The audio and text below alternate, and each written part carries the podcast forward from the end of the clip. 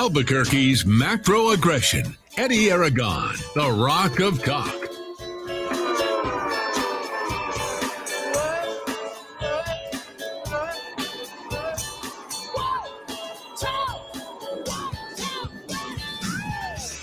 405 here on this Thursday afternoon. I'm Eddy Aragon, the Rock of Talk on AM 1600, KIVABQ.FM, rockoftalk.com, 550 5500, broadcasting live from the Stanton Hotel. Glad to be here with you on Roku TV, Amazon Fire, and Apple TV, podcasting on Stitcher, SoundCloud, and Spotify. And don't forget, you can also uh, find us on our apps at rockoftalk.tv, rockoftalk.com. Got an exciting show to bring all of you. I got to tell you, I may have never been more excited about these show notes uh, than I think I looked at the ones that we had here today. D. Dowd Muska, hour one. For the first time, I could also say lots and lots of fun uh, coming straight at you in the ABQ. Dowd, uh, how are you, sir? Uh, I am well, uh, sir. And I think when you come back to, uh, if we ever see you back here this way in the Duke City, you're going to like the weather because it's getting real nice out. Yeah, well, we've got uh, we've had nice weather for the last few days. Uh, I got to tell you, we did not have the snow or any of that type of thing. That's one of the things that I wanted to do. So I'm going to bring some of that weather back here for you. Uh, it's the anti-Connecticut weather. You stated that you were getting a little bit nostalgic out I was. about yeah. So anyway, I'm just having the time of my life. I'm here at the uh, Taft Diaz. Um, one of the great things, and I really want to get more into the show and less about where I'm at. We'll we'll focus more on that in the third hour. You can see this amazing painting behind me. I'm like, I want this in the Kiva. It's a guy in a I thought it was tennis a setup. It's a guy in a tennis setup with a gun, as you guys can see, and a motorcycle, and he's aiming backwards as he's driving forwards. Taking care Like- of business. That's right. How many things could go wrong in that particular picture? Um, so it's a little bit of yuppie dum right here. It's just an absolutely gorgeous bar and area where I'm sitting at. And uh, no, I am dry, so you don't have to worry about me. I'm not drinking on the air or anything like that. But I will tell you, I'm really enjoying downtown El Paso. Got a good chance to meet with uh, Isaac and the wonderful people who are cleaning up El Paso. Um, it is cleaned up for years, ladies and gentlemen. Chessboards, they've got horseshoes, you've got ping pong, you've got a dog um, extravaganza Saturday morning, which they're going to have Dowd. I mean, some really exciting things. Uh, they have the Russian ballet, as I mentioned to you on Sunday. So I don't think I'm going to be sticking around for that, but nonetheless, it's going to be a lot of fun. So let's delve into it. Dowd has prepared um, what might be one of the most interesting first hours we've ever had. Um, top to bottom, this is good. I couldn't stop reading. You ever get to those times where you can't stop reading the stuff? Like uh, I decimated all his notes. I went through them. I think I scribbled everything from rainbow to red to yellow and green. Yes, and you might have to read some of those quotes because I can no longer see them because they're covered in your your crayon. well, that's the way I work. You know, I love it because that's the great thing about Apple. There's going to be a lot of downside to Apple, I should say, this hour. People should understand uh, before you hear anything, you might want to get rid of your Apple device. You might want to get rid of Silicon Valley, all of that. Uh, but uh, let's kick it off uh, right from the very top, uh, shall we? 550, 50, 500. I did catch up a little bit last night on our uploads for everything. We'll get the other three uh, that are for the week uh, as well. I just want to make sure that everybody knows that when they're subscribing to the Rock of Talk, that everything is done. It's done the right way. It may not always be on time, but I can tell you I've done better just these last month, month or two than I have in the previous uh, year. That's for sure. Um, let's start first with Albuquerque being big tech and being forward thinking. You want to talk about what's forward thinking? Driving revenue for the state of uh, New Mexico and the city of Albuquerque. If it's a dog and pony show, ladies and gentlemen, for the city of Albuquerque, it simply cannot compete with the regional players, including El Paso. Cleanest area went last night to the uh, to the park where both the Chihuahuas share, and that's the El Paso Chihuahuas. That that is the coolest little mascot. I would dare I say the mascot is actually cooler and more identifiable than something called the Isotopes. I know we thought we were cool for maybe I don't know a year. What's an isotope? Oh, it's like no. The Chihuahuas is very, very, very cute, and then they share the park with their soccer team, and they're not trying to look for a new stadium.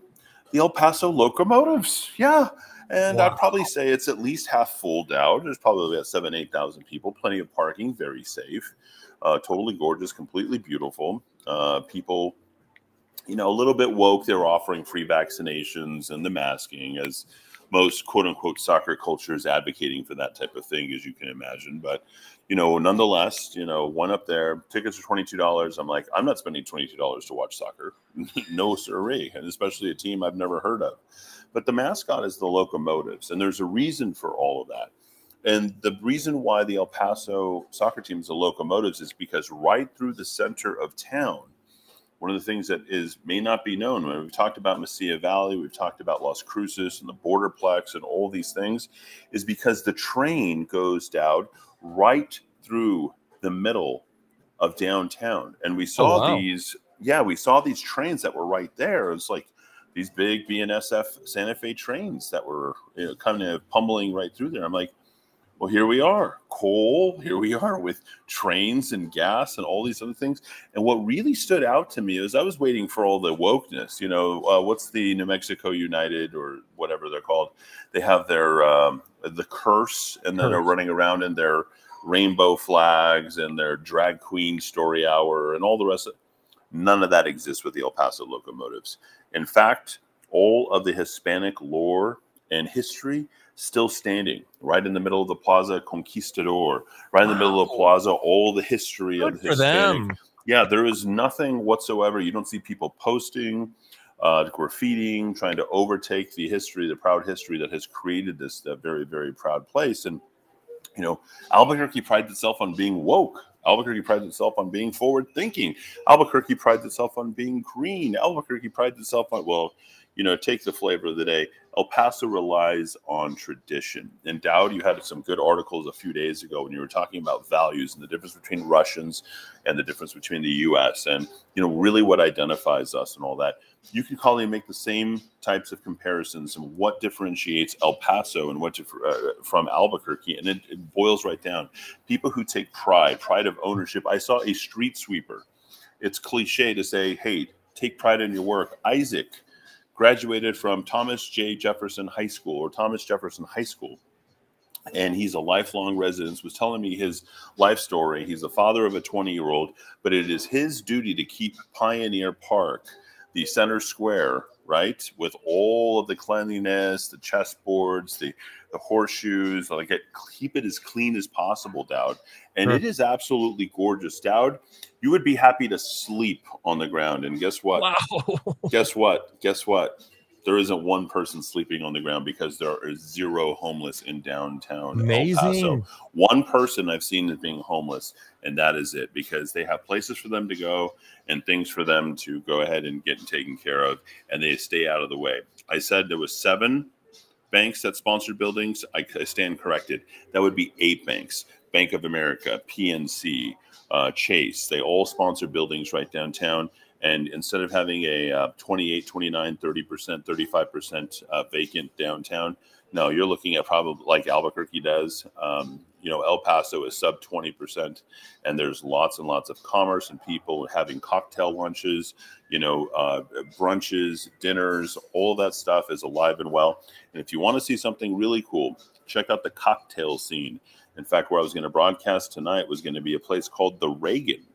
The Reagan, ladies and gentlemen, just uh, right around the corner from Stanton, uh, where I'm at here at the hotel. And uh, I'm going to go visit there tonight. But um, cocktail bar after nothing named bar. Reagan would ever be allowed in downtown Albuquerque. you know, that's exactly what came to my mind. Out is it just didn't seem like it would be, and and I got to tell you.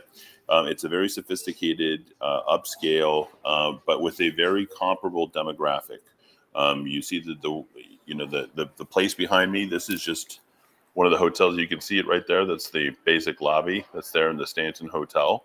That stands right behind me, and then just some very sophisticated art pieces. I mean, um, I've stayed in the the oldest hotel, Conrad Hilton's first hotel, you know, and I'd probably say that that's probably the finest hotel, but probably one of the worst restaurants I've ever been to is that Spanish uh, restaurant that's there. Um, you can spend two hundred dollars and you'll get like three pieces of meat and have somebody tell you about it, and they're happy that someone got on some national food network. The Caesar salad right on down to the charcuterie and all the various other things that they have here. I mean, really, really uh, leveled up. So El Paso is probably a few levels up on Albuquerque. I would invite every single person to, you know, come down, take the 260 mile jaunt down, and uh, come to Texas. Now, and the point I wanted to get to was Dowd's article, where the city of Albuquerque itself is celebrating. What are they celebrating? What are they getting excited about? Well, they're forward thinking. They're green new energy. They're woke. They talk about diversity and all these things, and they're putting out their big press releases on this. Yet once again, Albuquerque is a smart city. Well, if it was a smart city, it wouldn't be giving away free bus passes after it spent 130 million dollars on deciding to go ahead and upgrade that. And you wouldn't have to tell people to go ahead and open up your businesses here or recruit them. They would want to come here. Texas is open for business. New Mexico is closed for business. And I got to tell you, I was looking at this. Uh, this was absolutely hilarious. It says they're bragging about a populated enclosed site with transportation streets, sidewalks, buildings, lightings, and green space infrastructure to create a controlled testing area in a real world environment. And I looked at this, I said, nothing could be further from the real world than downtown Albuquerque, New Mexico. Nothing could be more practical and real world than downtown El Paso. Albuquerque is trying to be Tucson. It should try to be more El Paso than it needs to be Tucson.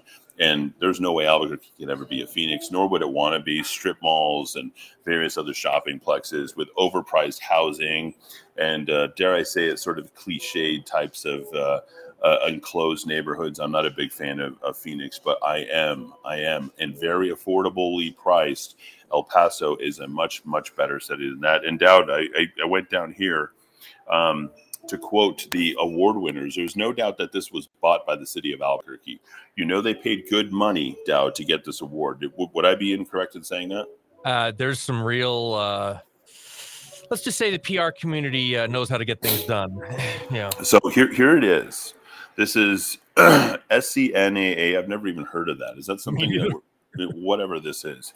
It says, now in its fifth year, our annual SCNAA have become a benchmark for how smart cities can successfully catalyze the digital transformation. What the hell? We couldn't even get scooters to work six months after we bought all those damn scooters. What could be? There's scooters all over downtown El Paso. I jumped on one earlier for like three bucks. I rode all the way around, safe as ah. can be. Not a single thing I have to worry about, and not having to dodge homeless people. Uh, it says they can successfully catalyze the digital transformation of urban ecosystems to produce systemic environment. Doesn't this sound like just total yep. BS? Yep. Financial and social outcomes. Winners, winners, including Albuquerque, represent those forward thinking municipalities that have implemented emergent technologies in collaboration. It's like Tim Keller and his staff wrote this specifically oh, yeah. for them to, to, to boomerang it back to the rest of the population to keep BSing you, to tell you how great Albuquerque is. With the public, did did uh, Emily Howard and the group over at uh, Stop Bagging, Start Bragging write this for them? And ecosystem partners to make cities more livable and offer new services and economic opportunities there couldn't be less economic opportunity uh, than there is in the city of Albuquerque compared to what you have in El Paso, Tucson, Phoenix. It's not livable for the people being murdered in, in Albuquerque. That's right. Well, we're at 31 today. We are thrilled. They're thrilled to acknowledge this significant achievement. And oh, here's their, their final part where they really want to start bragging a remote streetlight. Does anybody need a remote for a damn streetlight? We just need the streetlights to be on and work on timers a solution for mobile Wi Fi. Have you tried to find hotspots anywhere in downtown Albuquerque? It's stupefying. I have. That's that's how I do my internet. I know it place, is. The only place I can find one is at the library and on the plaza itself. Ah. That's true. That is true. That's the only, yeah, the library. Yeah, a sound detection system. What kind of sound? What are we talking about? A parking reservation system? Who's taking why would you have to take reservations for parking when the convention center is like 20% uh, eric works over at the convention center right now. Eric you have like three different seasons that you're busy. The rest it's pretty much empty. You guys are like 20% uh, occupied and an energy i don't know what energy harvesting is. Yeah i need to find out more about that but yeah. we got to figure out what that is. So dowd great article and this of course the officialdom of cabq.gov you paid for it folks yeah And you know, funny, I, the reason I highlighted this, I actually put it in our our um, daily blast today, and governments are always releasing press releases where they're they're they're you know touting all their achievements, and it's easy to just sort of ignore something like this. But when you read through it, as I do most of these things, uh, you, Eddy just highlighted the uh, the most pregnant parts of this of this media release, and it's just this nonsensical boilerplate hipster language about livable cities and green spaces and creating ecosystems and it you know and contrast that with the reality on the ground that we know here in albuquerque particularly downtown in terms of the city and uh, I, I, just it, it's it boggles my mind i'm all for municipal governments getting smarter and using technology but let's get smarter and use that technology to fill potholes to reduce crime to uh, you know uh, pr- promote fire prevention, all the sort of meat and potato stuff that cities used to do. This is ideology fused with technology, and we'll, we'll be getting into tech, uh, some more tech a little a little bit later. And just don't be fooled, folks, by this. Uh, these are just people self-congratulatory, whatever the hip buzzwords are of the moment, uh, throwing it out there and calling yourself forward-thinking municipalities. Albuquerque regulations out of control, high taxes, can't control its crime. If there's any more city in America that's more backward looking, I don't know that you could find one. Um, and this organization that gave them an award, as Eddy said, uh, these things are often just uh, vaporware, as they say, and it's it's shameful, and, and you're paying for it, folks. Hey, Dowd, what is the SCNAA? It sounds like a bowling league. Have you noticed well, the bowling leagues or those athletic leagues? They always have the five letters. If it's a government agency, it's a three letter, and if it's a radio station, it's four letter. But that acronym, what is the, what is uh, the SCNAA? Cities North America Initiative, uh, mm-hmm. uh, and it is. Uh, I guess these awards are given out by the International Data Corporation, the premier global provider of market intelligence, advisory services, and events for the information technology, telecommunications, and consumer technology markets. I guess they're the uh, that that dreaded word that Eddy and I are not fans of, consultants. mm, there we go. Uh, it's the worst word that's out there because it means a whole lot of BS. 422 here in the Kiva. Eric's going to take us out. I hope I'm coming through loud and clear. I'll forward the phones. We'll take your calls today. We'll we'll, we'll attempt to and uh, see how that goes. Uh, please take off channel three on the call if you don't mind, Eric. And Eric will take us out here in the Kiva. Hour one, a lot of fun. And when we return, we're going to get to some pretty cool stuff, which also includes tech, uh, a lot of barring, a lot of censoring going on. And then, um, Dowd, I can't believe I'm about to say this, but um, what really drives Silicon Valley. I guess uh, Silicon Valley is uh, actually Silicon. It is sex parties, and we'll talk not, about not for that, the kids. Uh, no, that, well. segment. Yeah, yeah this is might want to mute that one for the kids. Uh, 423 back and forth AM 1600 KIV ABQ.FM rockoftalk.com.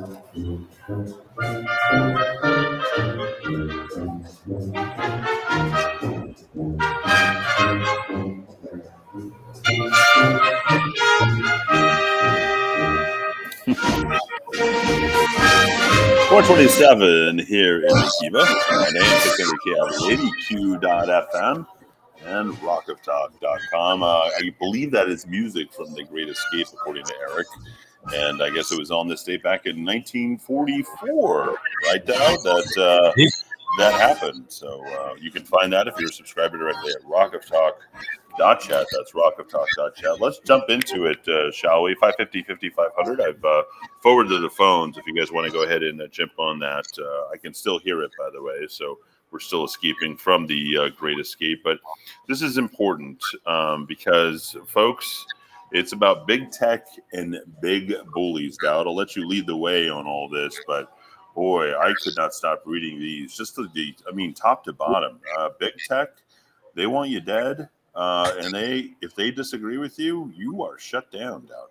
Well, you're certainly dead digitally. Uh, you know, we're we're all uh, well, many of us live online. Maybe, maybe Americans live too much online, but we've had the last few days. It's been kind of a an orgy of slaughter fest for people on the right uh, being taken out by big tech, and it, it, includes Twitter and it also includes YouTube, which is owned by Google. Uh, and I am really, really trying to use more DuckDuckGo, but apparently there may be some issues with them too. Maybe I need to move on to a third uh, search engine. But the Babylon Bee, a very funny uh, uh, as of October, I've been in this business professionally for 30 years. Conservatives generally are not good at satire. They are not funny. The Babylon Bee is a shining example uh, of the opposite of that. Uh, they basically, I think, have taken over from the Onion in terms of satire in, in our American society. Uh, oftentimes, they they're so good at satire and, and ridiculing the left that what they predict uh, or story they run, fake story, actually becomes a version of reality. Uh, not not too many weeks or, or months down the road, uh, they have been locked out of their Twitter account for a tweet when they called a particular, let's say. Um, Biden administration official uh, man of the year. Uh, they called Rachel Levine the man of the year because, um, well, guess uh, Rachel Levine is a man who identifies as a woman, and I think a lot of us have heard about that story. So uh, they got shut down. They've gotten some defense from uh, some prominent politicians, of course, Jim Jordan.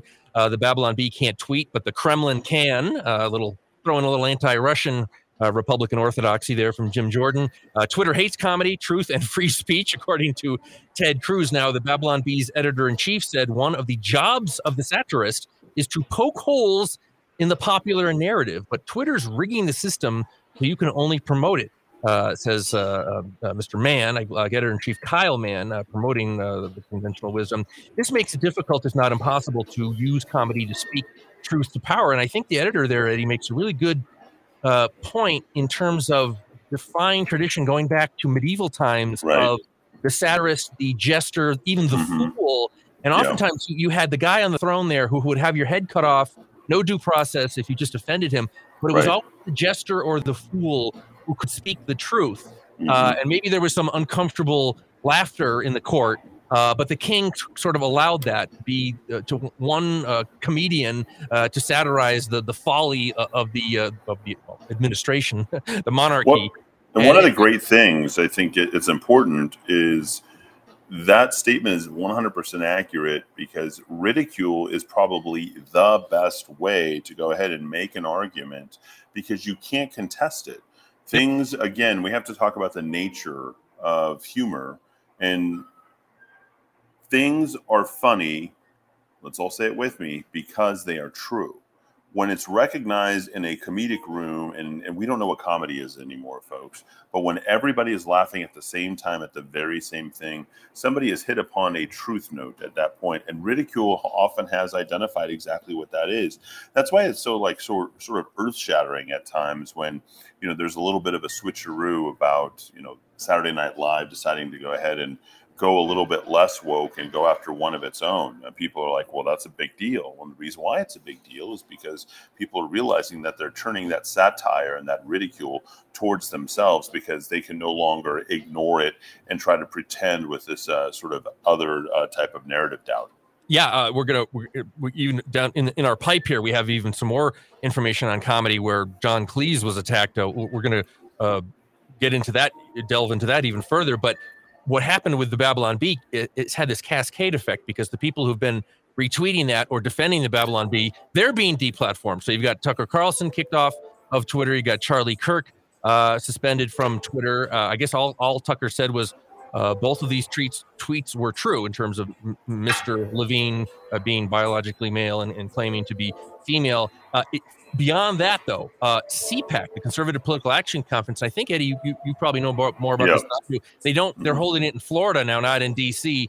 To uh, reward our, our deep blue elites, they're actually hold. I think the last couple years they've held it down in Florida mm-hmm. for Rona and uh, you know right to work and no income tax purposes. But they have had YouTube, owned by Google, uh, has had several. They removed several hours worth of the live streaming video from CPAC, and of course, big tech doesn't want to be doesn't want this information to get out. Right. Uh, according to let's see, uh, Mr. Schlapp from CPAC, regardless of your personal beliefs and those of your senior leadership, not to mention your absolute liberal bias, there remain very serious questions about the way the 2020 election was conducted. That was the material they removed. Uh, removing our content does not erase those questions, no matter how hard you try. Indeed, it is telling you offer no evidence that would demonstrate any falsity in the content you censored, uh, according to columnist Rachel Bovard, a tech columnist. Uh, in a matter of weeks, big tech platforms have banned speech identifying biological men as women, removed video of a sitting U.S. senator criticizing uh, them, banned a new service for streaming a speech from former President Trump, and changed policy to allow calls for assassinations as long as they're against Russians. Um, mm-hmm. You know, listen, we've, we've spent a lot of time on big tech the last couple of years, but it seems like things hadn't been quite so intense just within the last week or so. Eddy, they have stepped up their game and they are shutting our voices down. Well, as the closer you get to the truth, the more they're going to turn back and try to flip it the other way because it's got the reaction has to be hyperbolic, and uh, you and I know that. But you know, for the people who are going to and from work and dealing with the day to day, they're not quite as aware of this. So, you know, it's hard to kind of catch the nuance and the humor. Let's go back to Tucker for a second because I think if we start there and then go to to CPAC, people can sort of get a better idea of the graduated way in this in which this goes. I mean, these are facts they're literally quoting facts in Twitter, and then they're getting shut down for exactly what they said was already true. Carlson was commenting about the suspension, as he just said, of Rachel Levine, and he said both of his tweets were true. That is the problem. The problem is, is your free speech is getting suppressed not because whether or not it's true or false, which is the whole idea of censorship. You should only be censored if what you're saying is true or false, because it's quote unquote, where's this Ben Ray Lujan misinformation bill that's coming in? Think about that. No, it's not that. It's it's a, it's a it, it disagrees with their narrative, and the social media. Here's the part that you're going to hate, especially if you're you know Joe Q Public out there. The social media company said that Carlson would have to delete his tweet, folks. Right, right. A truthful tweet and this be suspended for 12 hours in read only mode before obtaining control of his account again. As far as I'm concerned, it's not his account, it's an account with his name, at which point he needs to just surrender it entirely and do what the Rock of Talk and, and the Dow 3000 do, which is don't give any more credence to these social media companies, period. Tucker plans to address this on the show tonight. This is about control, control of the narrative, control of what they deem to be okay or truthful in their eyes. And his producer says, We're not deleting anything. Truth is not hate speech.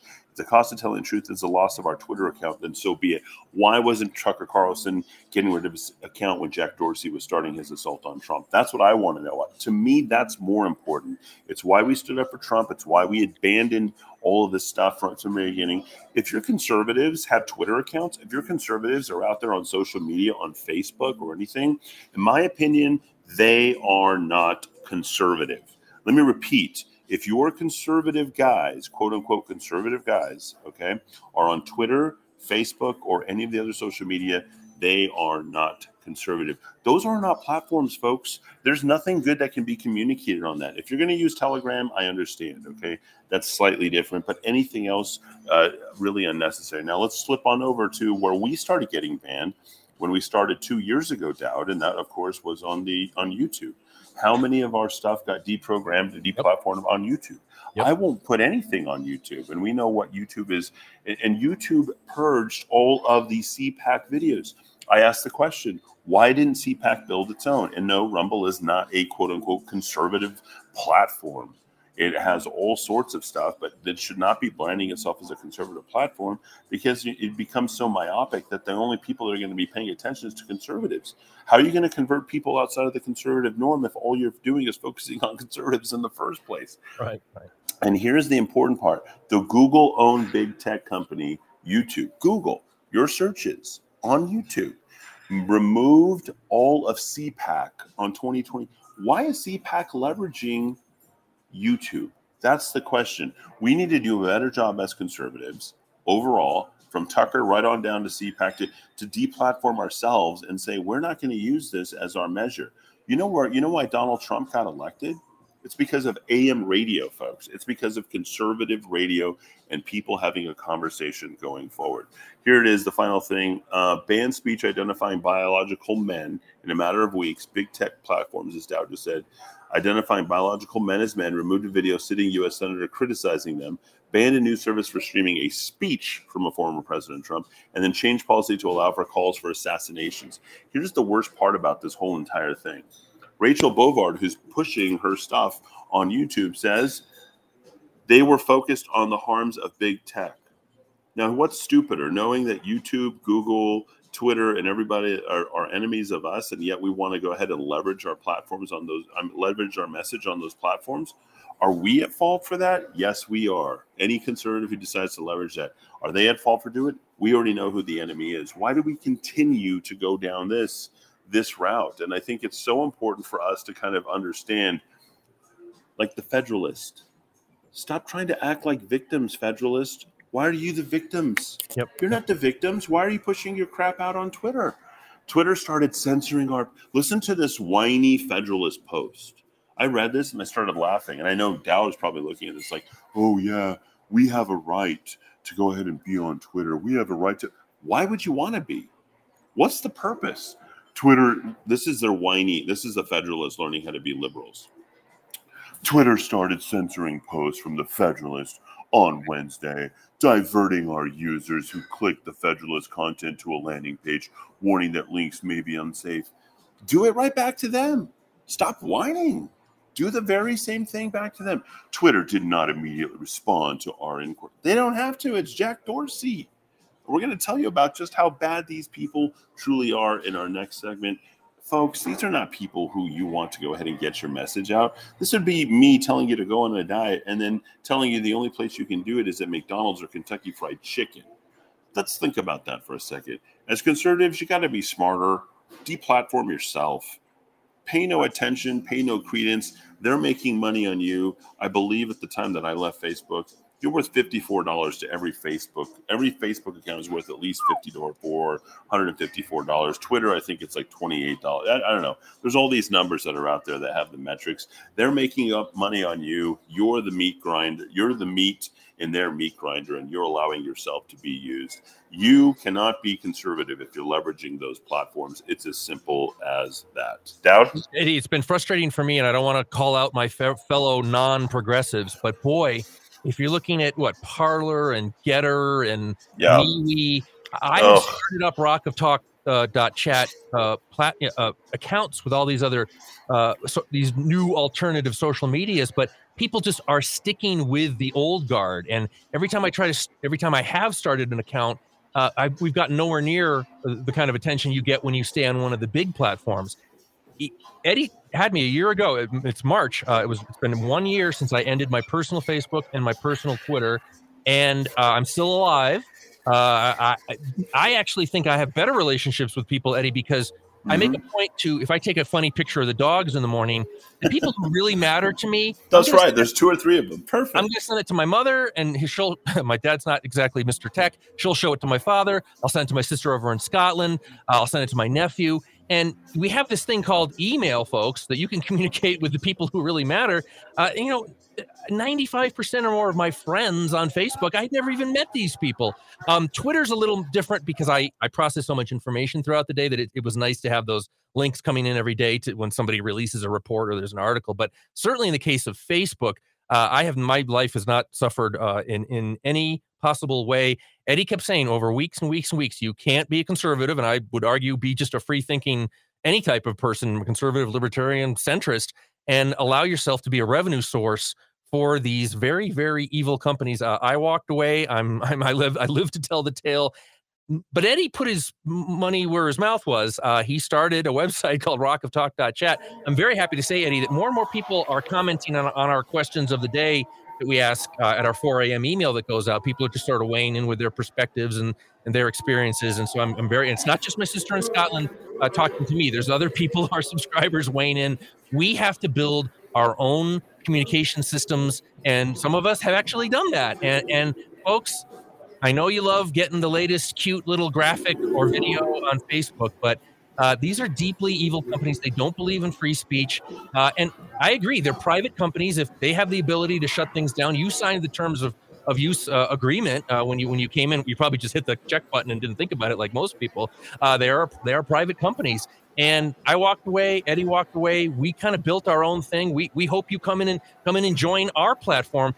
And I used this example, Eddy. A couple months ago, we had a, a dispensationalist, very pro-Israel guy post post on our on our forum, and I have so much of that cancel culture is seeped into everyone's brains that I almost hit the delete post for his post uh, and I said, no, this is a free speech forum. And I yep. got back to him and I said, you know, here's some links that might uh, educate you a little bit more about where we're coming from. Uh, we do people who believe what I believe, where we're coming from. It is a a, a true free speech platform, rock of talk.chat. That chat, C H A T, means you interact with us. So even if it's not rock of talk.chat, look into alternatives. Stop helping the Jack Dorseys and the Mark Zuckerbergs of the world. These are truly rotten folks. Well, the other way to think about it, and I'll just put it simply, is this just strong virility. And you need people, folks, these apps are for children.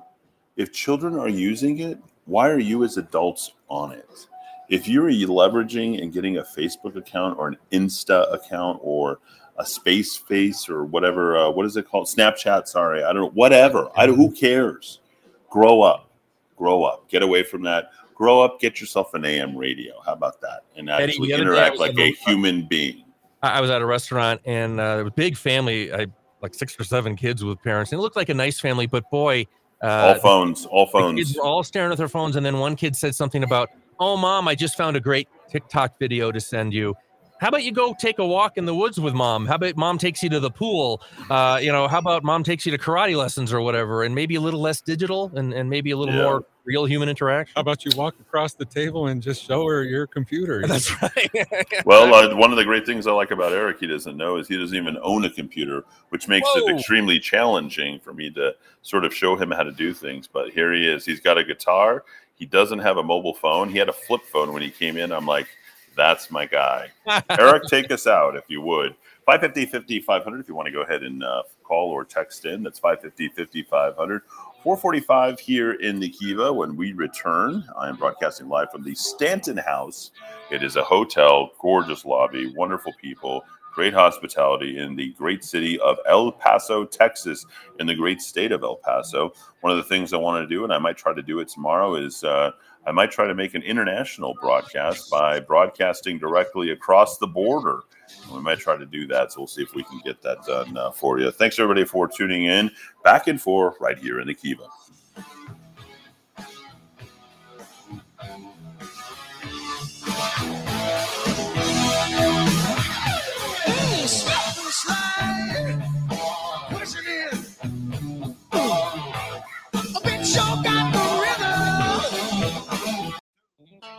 Right,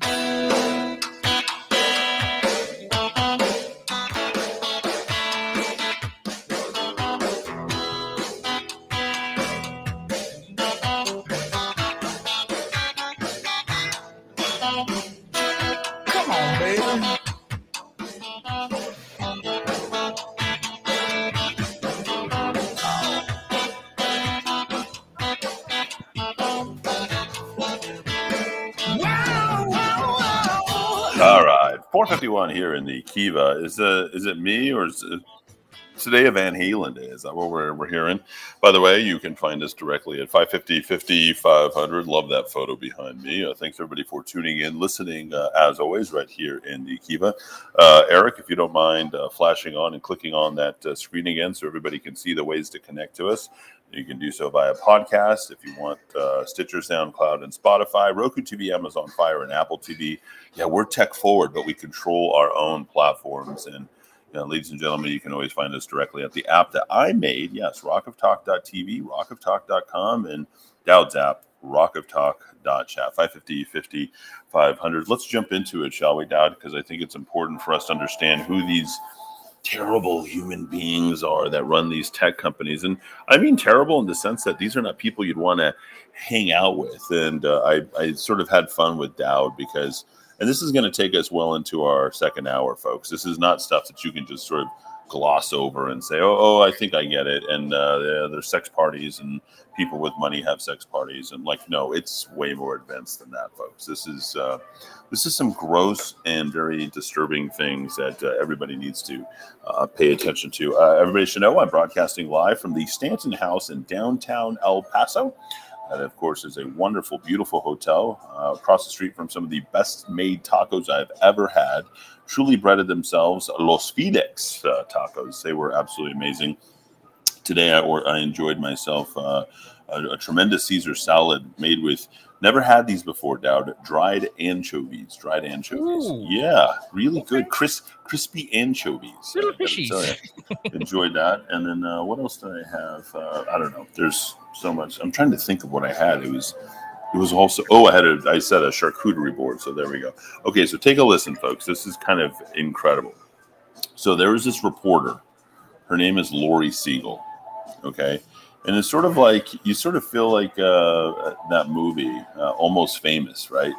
You know, he's got this kind of opportunity to report on the rock and roll bands, and suddenly he's thrust into this world that he had no idea you know, and his mom, Frances McDormand, uh, her son's all grown up now and hanging out, and we don't want him to get into that concert because there's sex, drugs, and rock and roll. And Laurie is that reporter, um, but instead of going across the country with a couple of different bands and hanging out with Kate Hudson, um, or as uh, she is affectionately known in the movie, Penny Lane, uh, we have got an entirely different thing altogether that has happened. And thank you. And um, as you look at this, Laurie Segall, 27 year old tech correspondent for CNN, I think she thought she was going to be whisked away into this unbelievable world, Dowd, where she was going to meet nothing but regular, normal people who just have a penchant for, I don't know, tech and various other things. Oh, yeah, visionaries. There Building we go. The future today. Yeah, well, um, they're very visionary, by the way, and very visual, uh, folks. Uh, she ha- was given a tour of sex dungeons in Silicon Valley, thinking that, uh, well, she's going to run into normal people, anything but. In fact, she ran into a dominatrix. Uh, I don't know who the dominatrix is for Albuquerque, but I'm sure in that whole crazy land of, I don't know, childhood story times for drag queens and all the other stuff that she'd probably run into one. This one was Madame Rose, as uh, she got put into a number of different things. Uh, it took Segall on a tour of private clubs adorned with swings, leather restraints, silver chains, and at least one device designed to give low grade electric shocks, whatever that's about. But these contraptions, despite appearances, weren't typical toys. Everything in here is high tech. And uh, folks, uh, earmuffs, as they say in the uh, movie with uh, uh, Vince Vaughn. And uh, yeah, everything in here is high tech special characters, My Adventure with Tech Titans and Misfits is the book. Here it yep. is: Gas masks outfitted with Apple earbuds, designed by one of the for her one of her highest tech clients. A large iron cage was constructed with perfect proportions to a jail cell from Alcatraz. Uh, and then, by the way, it's all constructed perfect proportions for her tech clients. These are people who paid for this type of domination. It says, Where do you think all the Apple engineers get their creative inspiration? She said, I lock them up for the weekend. Yeah, these are the people who are making your devices, and this is what uh, they expect you to do with them, I suppose. Segall uh, joined CNN uh, back in the day in 2013. She'd hoped to make her mark by covering the same tech entrepreneurs. Dowd, I hope you like my rainbow underlining. I was meeting in dive bars and tech meetups, she says. I wanted to write about the people no one else was paying attention to. Oh, yeah, only you, Segall, were allowed in. The ones the world had yet to notice. And we've noticed them in a number of different ways, uh, folks. Uh, here are their who's who of the clientele or the types of clientele. Big names. Yeah. Mark Zuckerberg of Facebook, Jack Dorsey of course, of Twitter, Kevin Systrom of Instagram, and Travis Kalanick of Uber amongst the uh, quote unquote clients.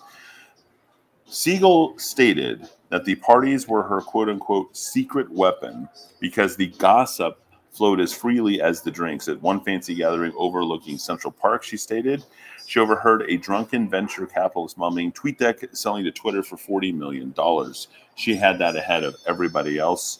By drinking till dawn with the deal makers themselves, she often ended being up the first to report on such deals. She states much of modern tech was about sex and experimentation and pushing the boundaries of what's considered healthy sexually. Now, imagine conservatives going out there saying that they're going to be leveraging Twitter, Facebook, and then crying about the fact that they've been censored on these platforms. Like, how can you say you're conservative if you're on any of these platforms, folks? And Dowd, I'm going to have you sort of take us out because we're going to continue down this because this actually delves straight into various lists of quote unquote clients being published in New York at the highest paid liberal arts college in the entire country, Sarah Lawrence, and we'll delve into that as well. But your thoughts on the uh, inception there? I was eager to hear why you included this in uh, in our notes. Well, it's very difficult uh, for me to uh, have any sympathy with our elites, our cultural elites, our financial elites, our tech elites, when they want to denigrate anyone who says, boy, there's some real corruption and creepiness about the people who kind of run our societies and our economies and the international situation. Uh, it's when these kind of stories keep coming out, Eddy, the uh, eyes wide shut people who think that the, you know these kind of crazed, creepy, cultic stuff happens, you know, in in big mansions in the Hamptons. Um, we keep hearing more and more about this kind of stuff. Uh, the NXIVM cult, the Epstein connections. Uh, we're going to get into in the next hour, as you said, this creepy sex cult out of Sarah Lawrence College and its connection to very prominent New Yorkers in one of the most prominent cities on earth. Uh, you can poo poo all these people as conspiracy theorists and kooks for believing this, but these reports continue to come out about all these kind of crazy cultic sex stuff you guys are into. So uh, the way to stop all this is to maybe not do this anymore, and then a lot of people won't have their suspicions about you. Uh, these are being reported by reputable publications. That No one's making this up. So uh, curious to me, Eddy. Very, very curious. This is a CNN reporter reporting on her own, uh, by the way, about her own, to her own. And when it gets to that level, it is mainstream. Back up the top of the hour news. Thanks everybody for tuning in right here in the Kiva, AM 1600 KIV, ABQ.FM, rockoftalk.com. Hour two just for you and me. The Dowd makes three coming up.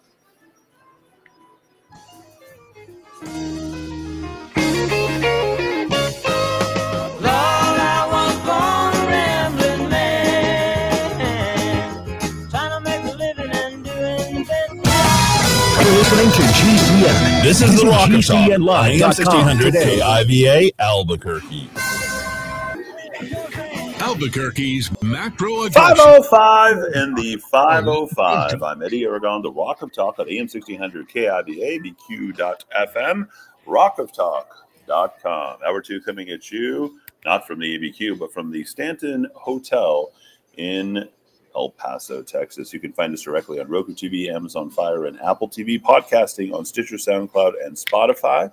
Don't forget you can download the apps directly at rockoftalk.tv and rockoftalk.com. Don't forget to become a subscriber at rockoftalk.chat. Eric, please remove the screensaver. I'd appreciate it. And uh, we've got uh, hour two. We'll continue uh, with this uh, sort of amazing story. And thank you. Uh, don't forget, uh, ladies and gentlemen, you can get links to all of this great information uh, directly from our show notes uh, by becoming a subscriber as well. So you can pass these articles along via email instead of your stupid social media because who would want social media that would look like this? Uh, Dowd, just uh, very comical stuff. Dorsey, Zuckerberg, the gang's all here, and apparently they love their little sex parties. Uh, the book, ladies and gentlemen, is Special Characters My Adventures with Tech Titans and Misfits. That's what we're just uh, reading some excerpts from the New York Post uh, I think it was last week, ran uh, ran an excerpt on the more creepier aspect. And once again, you're talking, as Eddy said, this is a CNN producer uh, speaking to in the early days of what became our mega mega tech uh, empire. People like Zuckerberg and Dorsey. These are not small people, and uh, we are not doing this for the salaciousness of it. We are doing no. it this community has become so immensely powerful and maybe we ought to know kind of what's behind these people what motivates what uh, what floats their boat so to speak i think it's also important to note um, that these are the people that you oftentimes complain about about not being able to use their platforms, about decensoring or deplatforming people like Donald Trump. Let's not forget all the various uh, ways in which they slandered uh, Donald Trump during that time, uh, saying that he had strange relationships with people in Russia. Um, there was a very important legal. I talked to my attorney out in Alabama today and in Texas. Uh, the people who represented me in my CD1 race with the election fraud also happen to be Donald Trump's attorneys. And uh, just today, in fact, uh, Dowd's going to be uh, leveling through 100 pages of that as he sort of skips through. But uh, that actually has some legs because as of today, it looks like Donald Trump and that uh, fake Russian Steele dossier um, they have uh, a RICO statute lawsuit with uh, undetermined number of damages where Donald Trump might be able to get a pretty good footing. So the guy's not over yet, folks. If he's able to do that and completely decimate the Department of Justice, the three letter agencies, and replace them with people who are actually going to be doing us, that is what will actually save our country. And the only way to do that is if you have a lawsuit that exposes a lot of this stuff. Remember, it was Twitter, it was Facebook, it was all of those different platforms that were banning Donald Trump, and that led to the 2020 election. Let's continue uh, with this uh, inside the high tech sex parties and S and M dungeons of Silicon Valley, and we'll continue uh, with the travels of uh, one Laurie Segall hanging out with one Madame Rose. Now, let's let's restate uh, what's happening here. These are places where people gathered, did deals, and socialized. And oftentimes they socialize with each other, their partners, etc., etc. Active swinger communities with weekly sex parties is what they oftentimes gathered at. Silicon Valley's premier sex parties, according to a gentleman by the name of Ralph, wouldn't go with a second name, the pseudonym of a former tech entrepreneur who sold his first company for $5 million what was his uh, sort of coup de grace? Well, it was participating in all of this stuff. It wasn't the salaciousness and uh, of, of, getting a, a, big payday in the tech world. What it was for him, it was like all the things, the accoutrement that went with everything. It wasn't. It wasn't. You know, the cars and the houses and oh, you get to brag about what tech. No, it was being able to interact with these people on a social level. Apparently, guests would check into the party. There was apparently like 4,000 people around Silicon Valley were on a mailing list and all this. And correct me if I'm wrong on any of this, Dowd, please. Mm-hmm. Um, they checked into the party with an iPad using software that Ralph himself bragged was designed by the same guy who built Oracle. Yep, bragging about that. Yeah. a woman who worked at Google and an engineer who built supercomputers. Segall, the reporter, also stumbled upon this community um, as well. She says, and this was kind of the part that you know kind of t- takes everybody's breath away at the end. I remember when we slept in another couple and a high fived each other after, like it was an athletic pursuit. They shared a woman dressed in a Catholic schoolgirl outfit while her husband, an employee at Square, blushed. Yep, that's where I saw him. Well, at least the back of him during that time. And that's how we socialize. So think about this going back to 2013 until today, 2021, 2022. And you see these uh, things have sort of started to fade out. And I think the, the, the pizzazz and all the things that built these Silicon Valley uh, you know startups uh, back in the day. This is the fuel. It wasn't drugs. It wasn't anything else.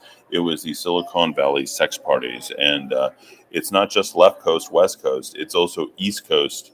Yeah, me coast uh, out there uh, near Wall Street land, and that's exactly what we're seeing as a, as, sort of an update on both coasts. And really, both of those coasts are very liberal. Whatever happened to the good, you know, sort of wholesome people of the Midwest out? Well, they're in neither one of these places. No, the, the coasts do seem to attract uh, uh, uh, the, the best, but often the worst. Uh, you know, Eddy, I, I frankly being outside of the Northeast, uh, I've been in New Mexico, back to New Mexico for over four years. I haven't been keeping up with my uh, my my tabloid uh, New York uh, New York City journalism, but apparently this fellow by the name of Larry Ray, he's uh, 62. He's been incarcerated since being charged with sex trafficking and extortion he was running this sort of uh, illegal uh, entity uh, with his daughters and I guess his daughter's uh, friends at Sarah Lawrence College. Now, Sarah Lawrence College is a little bit north of the city, up in what's called uh, Bronxville, New York. I think it's up near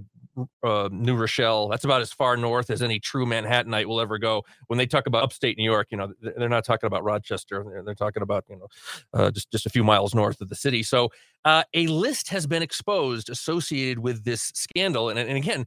Uh, we don't do this for prurient reasons. There, there is a prosecution underway. They're, they're covering legitimate news here. Uh, what they're calling the Sarah Lawrence uh, sex cult.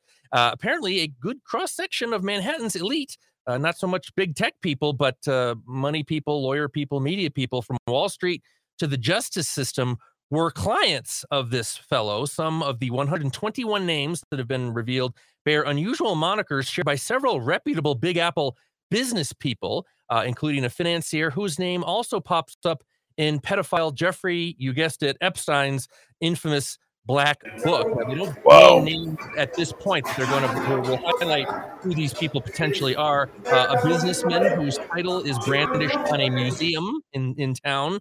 Others include an ex New York State Supreme Court judge, a Gap Incorporated executive and her husband, an Amazon account executive, a painter who splits his time between New York and Italy.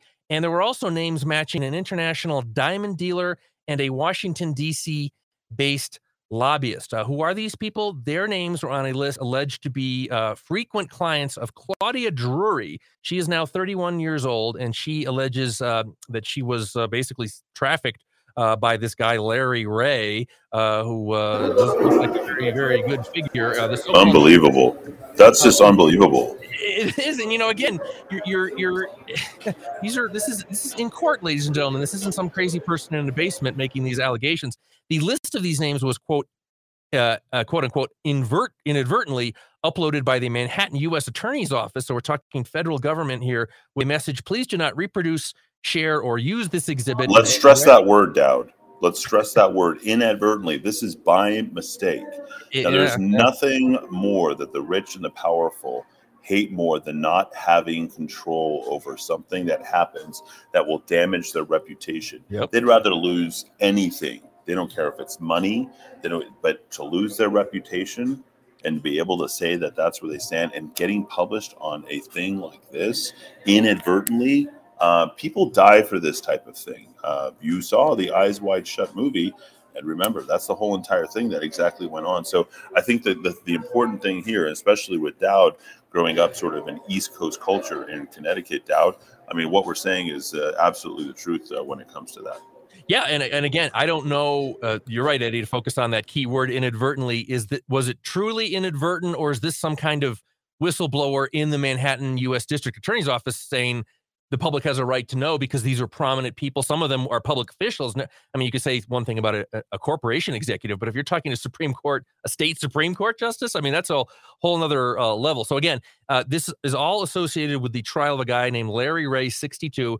Uh, he was arrested for extortion and sex trafficking. He's accused of exploiting Sarah Lawrence students, female students, who were roommates of this guy's daughter for a decade to obtain money and power and sex for himself. And apparently, uh, there's evidence here that extremely prominent people uh, in New York, a very powerful city with very, very powerful people, uh, again, a former New York State Supreme Court judge, businessman, Amazon, uh, prominent artist, an international diamond dealer, a DC based lobbyist, they were on the client list. We are uh, we are ruled by some uh, some interesting folks uh, at, here in well, the, they don't they don't rule you, Dowd. The American Empire. Uh, uh, we we don't really have the best uh, uh, in positions of power, do we? So this is interesting. Okay, now Dowd mentioned the NXIVM cult. Dowd also mentioned Epstein. Okay, what do we know about both of those? What do we know about Keith and uh, and what do we know about Jeffrey Epstein? Okay, coming from the money world, but really didn't knew how to take advantage of it because they had these sort of magnetic, charismatic personalities. And then we see this, and Sarah Lawrence. What do we know about Sarah Lawrence? Very moneyed. All of these are places. You know, Sarah Lawrence is the. You have to be of extreme wealth to send your children to, to a place like Sarah Lawrence. Um, they don't give scholarships, and it's the most expensive school in the entire country. To say you got a degree from Sarah Lawrence, you know exactly what you're getting when you get with that. So these women who were involved in this quote unquote cult to help this man for 121 uh, clients of Claudia Drury, uh, if you will, during this, they weren't in this for money. Could this have been blackmail? Could this have been a mind control? Could this have been some sort of attempt to get a different type of power over people? I think when you say inadvertent, and going back to that word, there's something far more nefarious uh, sort of at play here. And I think this is just scratching the surface down when you put out those 121 people who are there. But I guarantee there's 121 different stories that are there for each one of those people whose families, whose lives, whose businesses could be torn apart in the drop of a hat um, with a little more than a connection to a party, a habit, um, uh, maybe a, a, particular exploit on some evening. Uh, uh, folks, it's all there. I would love to see that list. Uh, Dowd, is that a public list or is there any way we can get a hold of that? Well, I mean, it was leaked to reporters. Uh, this is something that the New York Post is going to stay on like a Rottweiler on a, on a honey baked ham. You know, I mean, this is just this is made for tabloid uh, news in, in the competitive news environment of New York City. Uh, I, I I foresee these names coming out, Eddy.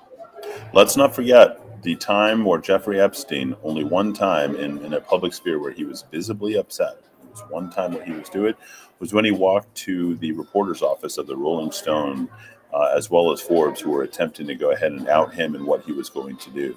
So remember, there is no limit to the ire of these people who get outed for things that they would prefer uh, to be kept under wraps in hotel rooms, in various places, in crevices uh, where they live their filthy, dirty, rich lives. 550 50 500. That's 550 50 500 here in the Kiva. Fabulous work, Dowd. And uh, I think we should probably touch upon, uh, speaking of uh, filthy, dirty, and well connected, uh, Vladimir Zelensky. We should do that next. Uh, some little bit of exposure happening with him. He's doing a lot of green screens these days. I'm not sure if you've seen some of that, but uh, the man uh, is in Kiev where it looks peaceful and uh, where you have the town square seems to be completely and totally undamaged as he addresses uh, his population we're going to get some more of this fake news, folks. These reports coming out about Russians losing tens of thousands of people, that there's all sorts of people who are deserting and various other things. This is misinformation. You heard Joe Biden today, and we're going to get into it. Talk about uh, chemical warfare is the beginning of World War III. We're essentially just waiting for that other shoe to drop, folks, so that the U.S. can go ahead and start going full throttle on uh, our warmongering of ourselves. Uh, make no mistake about it, war is profitable especially to the companies that are involved in it, and especially the countries that are involved in it as well. We'll do that when we return 519 here in the Kiva, AM 1600 KIV, abq.fm, rockoftalk.com, broadcasting live from the Stanton House in downtown El Paso, Texas. Beautiful day here, and looks like you're getting good weather up there as well. Back and forth. Thanks for listening. Now there you go you want your freedom. Well, who am I to keep you down? It's only right that you should play the way you feel it. Listen carefully to the sound of your loneliness like a heartbeat drives you mad stillness of remembering what you had and what you lost and what you had.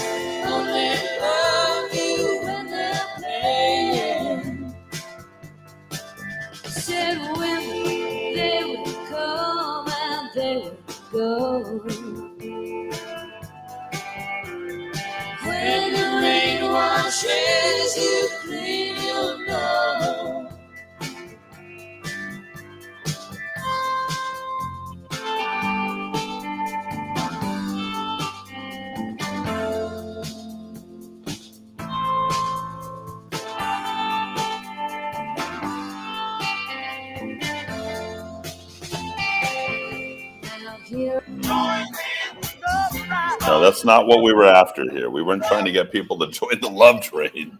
Wow. Some people are just in need of a good time, I suppose. Uh, right here in the Kiva 526. Wow, all humanity is what we're talking about. we yeah, um, we go straight to the the O'Jays Love Train. Um, you know, I was familiar with that uh, from the standpoint of oh, see, uh, yeah, yeah, thank you. So um, here from the hotel, or excuse me, the Stanton House here in downtown El Paso, Texas. Glad to be here with uh, you. I doubt I seem to have overlooked a little bit of our. Um, if you will, our show prep here. Mhm. Doubt it. Dowd has prepared the show, and I should say a funny, not funny thing because I get a little bit annoyed. And uh, I believe Dictionary Dave is going to be calling. He texted directly, and I said, I literally, you can imagine what I said right down to him. I said, he says, uh, five line not working. I said, I just forwarded it. I'm always a little skeptical because a lot of people enjoy the show. We got a lot of people listening to the show, and that's great. I said, I just forwarded it. Have a point when you call. That's all callers have a point. And then I said, do not read to me. Do not read to me. Okay. So make sure you don't do that. So I imagine that's Dictionary Dave. Let's go ahead and see if I can hear Dictionary Dave and I can interact with him live from the uh, Stanton House Hotel in El Paso, Texas. Go ahead, caller. You are in the Kiva. Uh, you're live in the 505. Go ahead. Thank you, Eddy. It's rather interesting because today is also the 89th anniversary of the Weimar Republic's Enabling Act.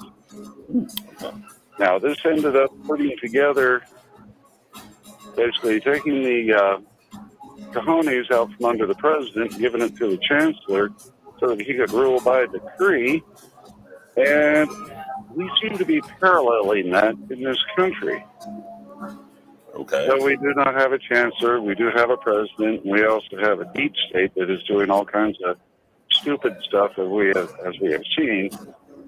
We also have the uh, Reconstruction Act.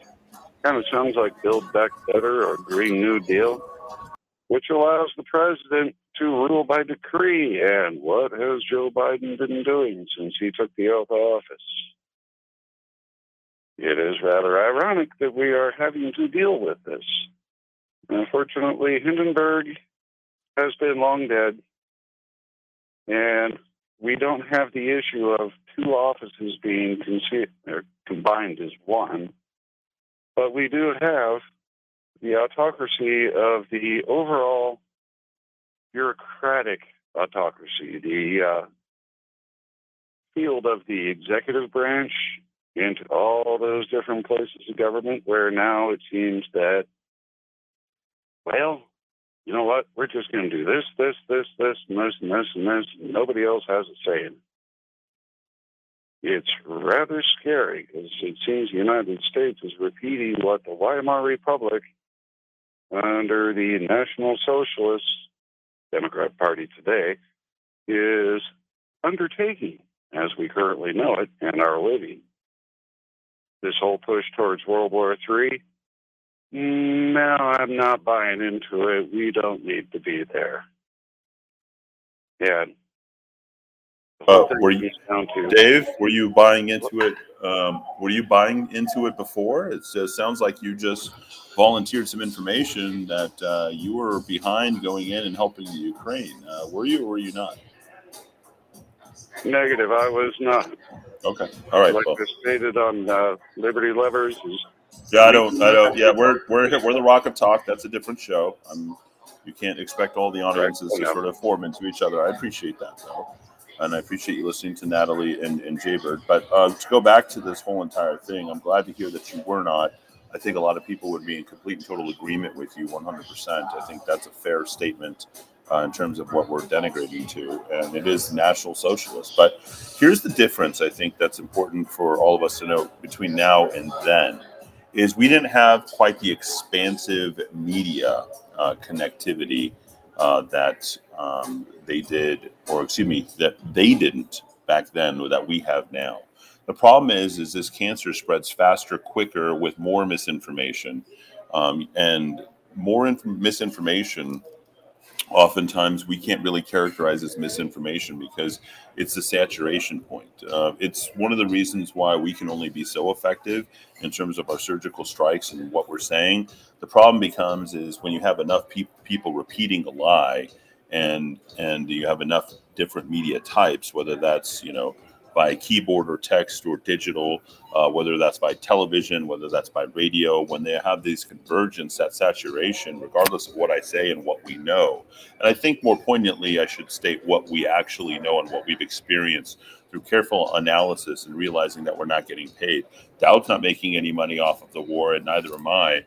Um, we have to realize that it's an impossibility for us to fight against. And I'm glad to see that uh, you're one of the freedom uh, fighters for that. And keep waking other people up uh, to that. 550, 55. A good call, Dave. I appreciate your point and uh, straight to the point. More calls like that. That's exactly what we need. Come in, have a take. As uh, Jim Rome used to say, have a take, don't suck. And, uh, you know, uh, he's the. Well, it's, it's, it's true. You know, yep. I mean, Dowd, I'm going to qualify this a step further is um, for you, and good job on the board handling that, uh, Eric. I mean, what Eric's doing right now is, you know, level five stuff, uh, if you will, five being the highest. He's coordinating video, audio, all these things while I'm sitting here, you know, in the comforts of a hotel broadcasting in a remote location. Um, I think for your pleasure, I think is kind of what the way is saying. But but to qualify Dowd a little bit more directly, Dowd doesn't spend umpteen hours uh, at night and in the morning, uh, analyzing and breaking this down so he can hear himself think, and you can all tell him how wonderfully smart and intelligent he is. The purpose of this is to make you smarter, not him smarter. We already know he's smart. Uh, what we need to do is pare this down so that you can consume and use this uh, for your own purposes. Again, folks, you only have so many hours in the day. You have families, you have children, you have jobs, you have responsibilities, you have a dying mother or a growing daughter. I don't know what you have, but I know that it's up to us to go ahead and put you in the best positions to win. And you couldn't do that if you didn't have the amount that I talk to other people and the amount that Dowd reads uh, from other people uh, each and every day here in Nikiva. And Dowd and I, we've seen each other that many times this year. That would be so.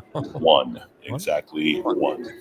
So we waste almost no time socializing with each other other than what we do right here in Nikiva. 550, 50, 500. Dowd, I wanted to get to this report because, you know, as I was about to say, um, comedy uh, doesn't it really exist? And I think people can say that now, but it's not like it's breaking news.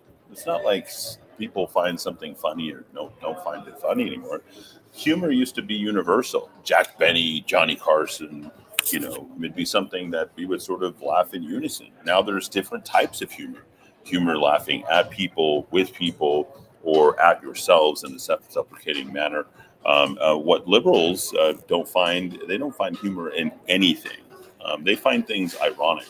Um, you know that you're talking to a liberal when the irony is lost on them.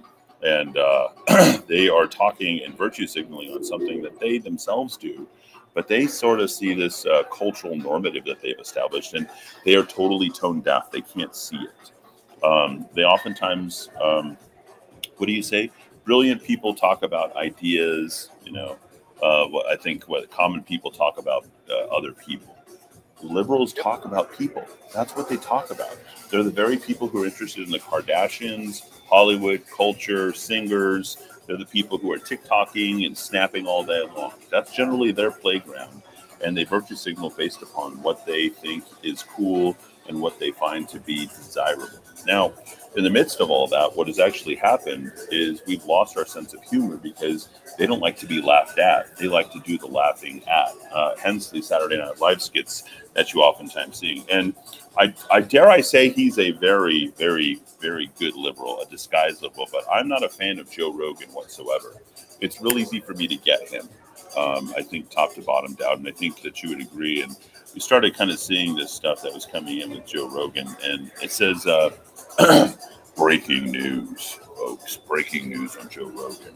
Joe Rogan claims wokeness killed comedy movies. Hangover was the last one. You know how uncool sometimes um, Glenn Beck can be? Glenn Beck makes this news. I look at this and I'm like, Glenn, are you not reading what the crap that you're putting out on your website? And I love Glenn. I'm a, I'm a big fan of Glenn Beck. In fact, I'd say his radio shows are as good as they've ever been.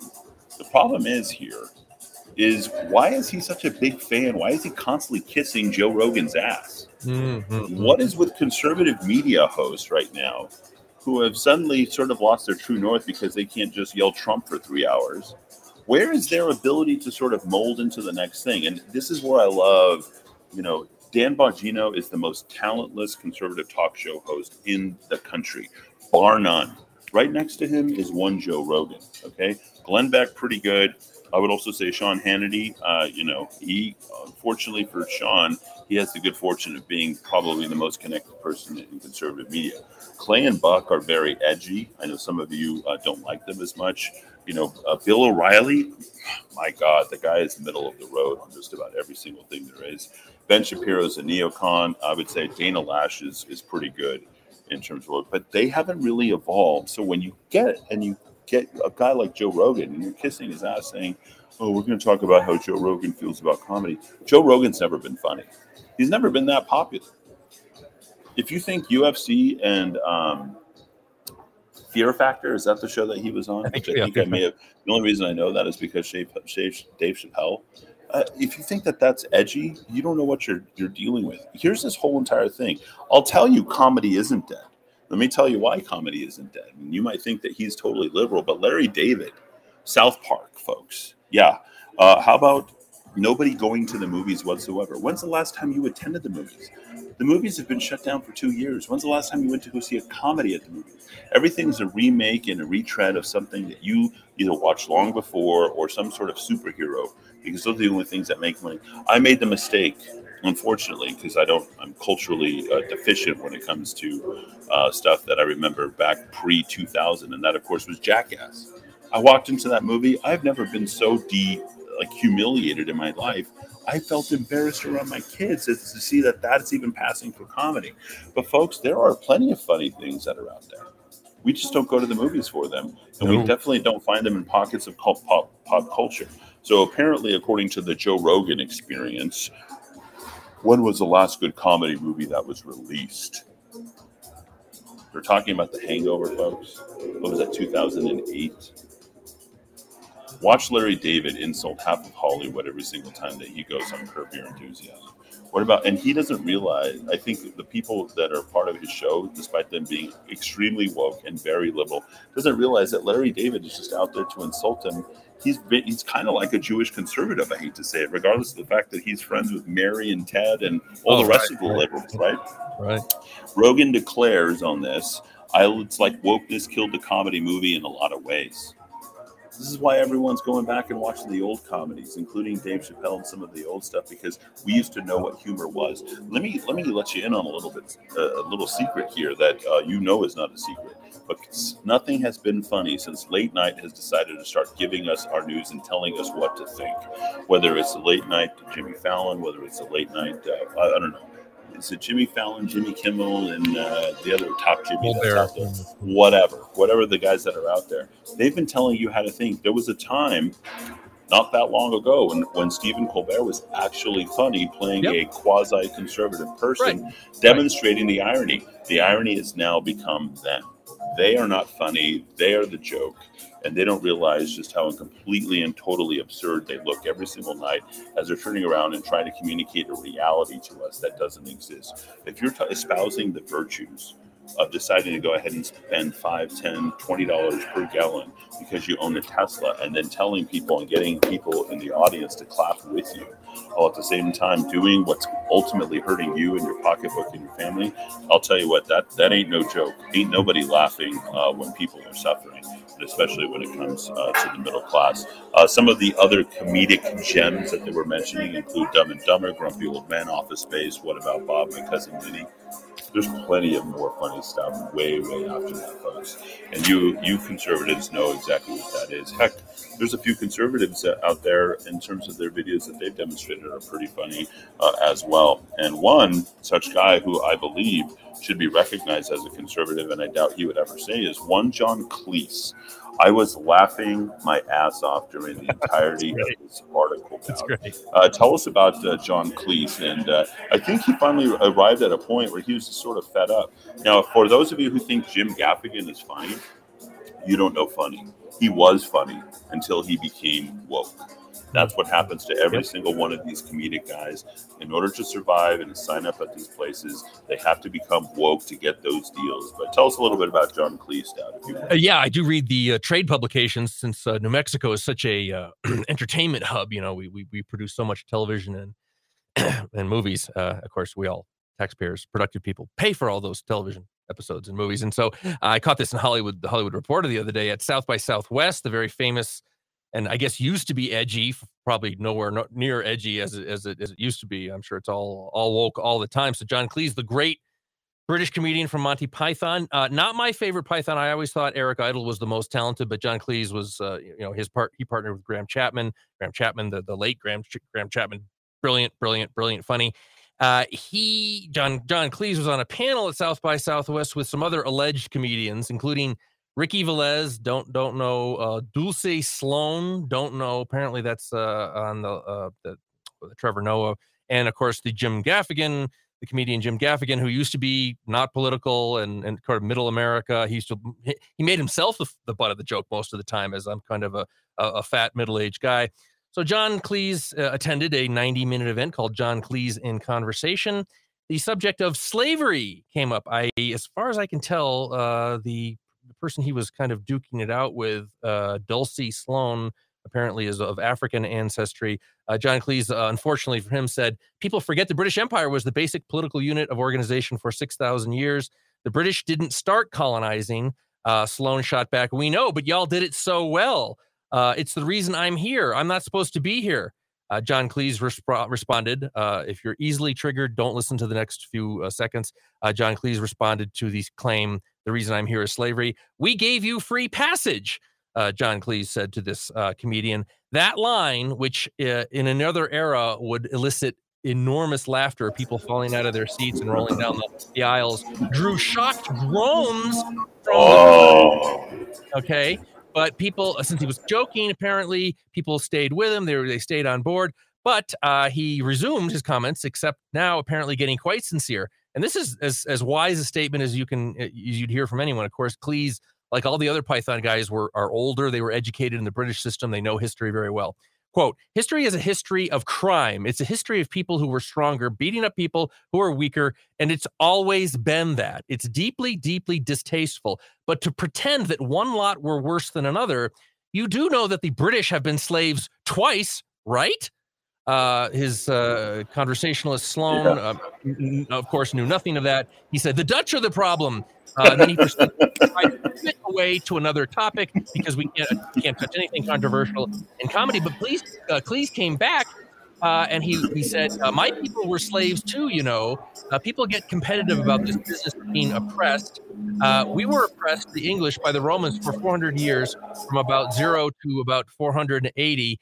And then another comedian said, "Oh, you're really going back." Uh, and Velez, the alleged, said, "This is getting so uncomfortable. Uh, is this the new Dave Chappelle special?" Um, it, you can't even have a, a, panel discussion at South by Southwest uh, in which a brilliant comedian, uh, brilliant, yeah. more than any of these other people he was on the stage with will ever accomplish in their lives, uh, dropping some historical knowledge and even using that historical knowledge to make a couple of jokes. I mean, this is how humorless our society is now. Yeah.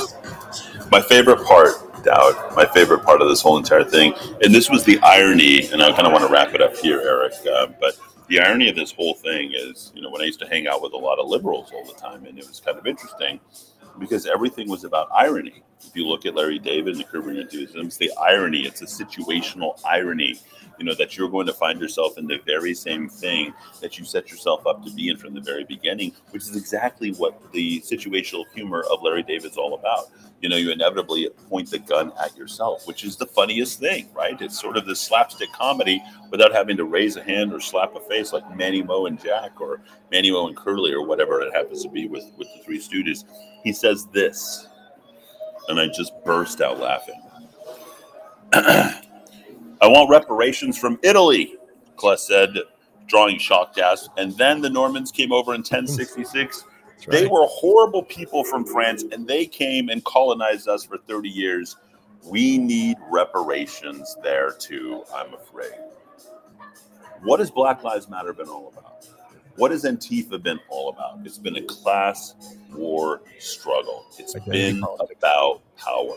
And when you don't have power, there's nobody laughing. And right now, no one has power. And the people in the New World Order are the ones with all the power, which is why there's no comedy. And that's ultimately it, because you guys are all virtue signaling and parroting what you hear from other people. And I don't mean our audience, I mean the world in general. That's what they're hearing, and that ain't funny. 550 50 500. This 550 50 500, broadcasting live downtown from the Stanton House. You can hear that uh, jarring music in the background. You hear the the thrust, the bump, the the vibes, the feel of what's going on. People are out. They're not masking up, folks. They're out and about. They're doing things. They're living their lives. I'm in the great state of Texas at a great hotel, all of about three hours south of Albuquerque, folks. Albuquerque could be every bit that El Paso is, and then some, especially with our rich heritage and our culture. But because of our culture, we choose not to be. Stop virtue signaling. Stop being the way that we are. We'll be back after a quick break, and then we'll be back with uh, someone who isn't funny. When do we let comedians decide to go ahead and start running countries and then running their populations into the ground? Vladimir Zelensky, that ain't no joke. We'll talk about that, the Russians, and the Ukraine when we return. Pieces, and magic from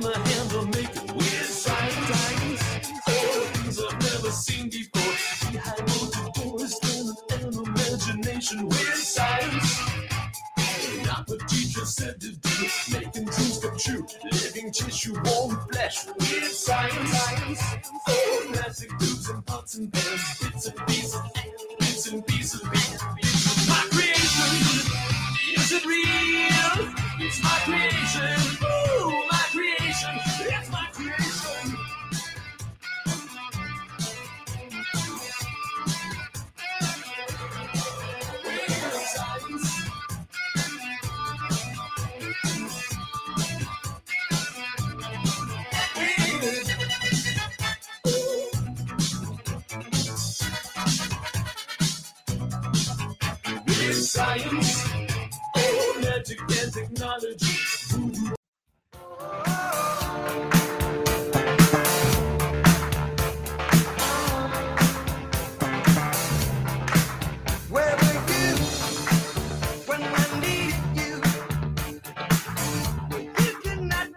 found.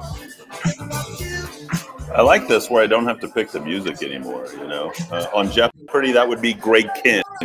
I remember the video, and remember it became uh, yeah Weird Al Yankovic. Uh, I believe first or second big hit was "I Lost on Jeopardy, Baby."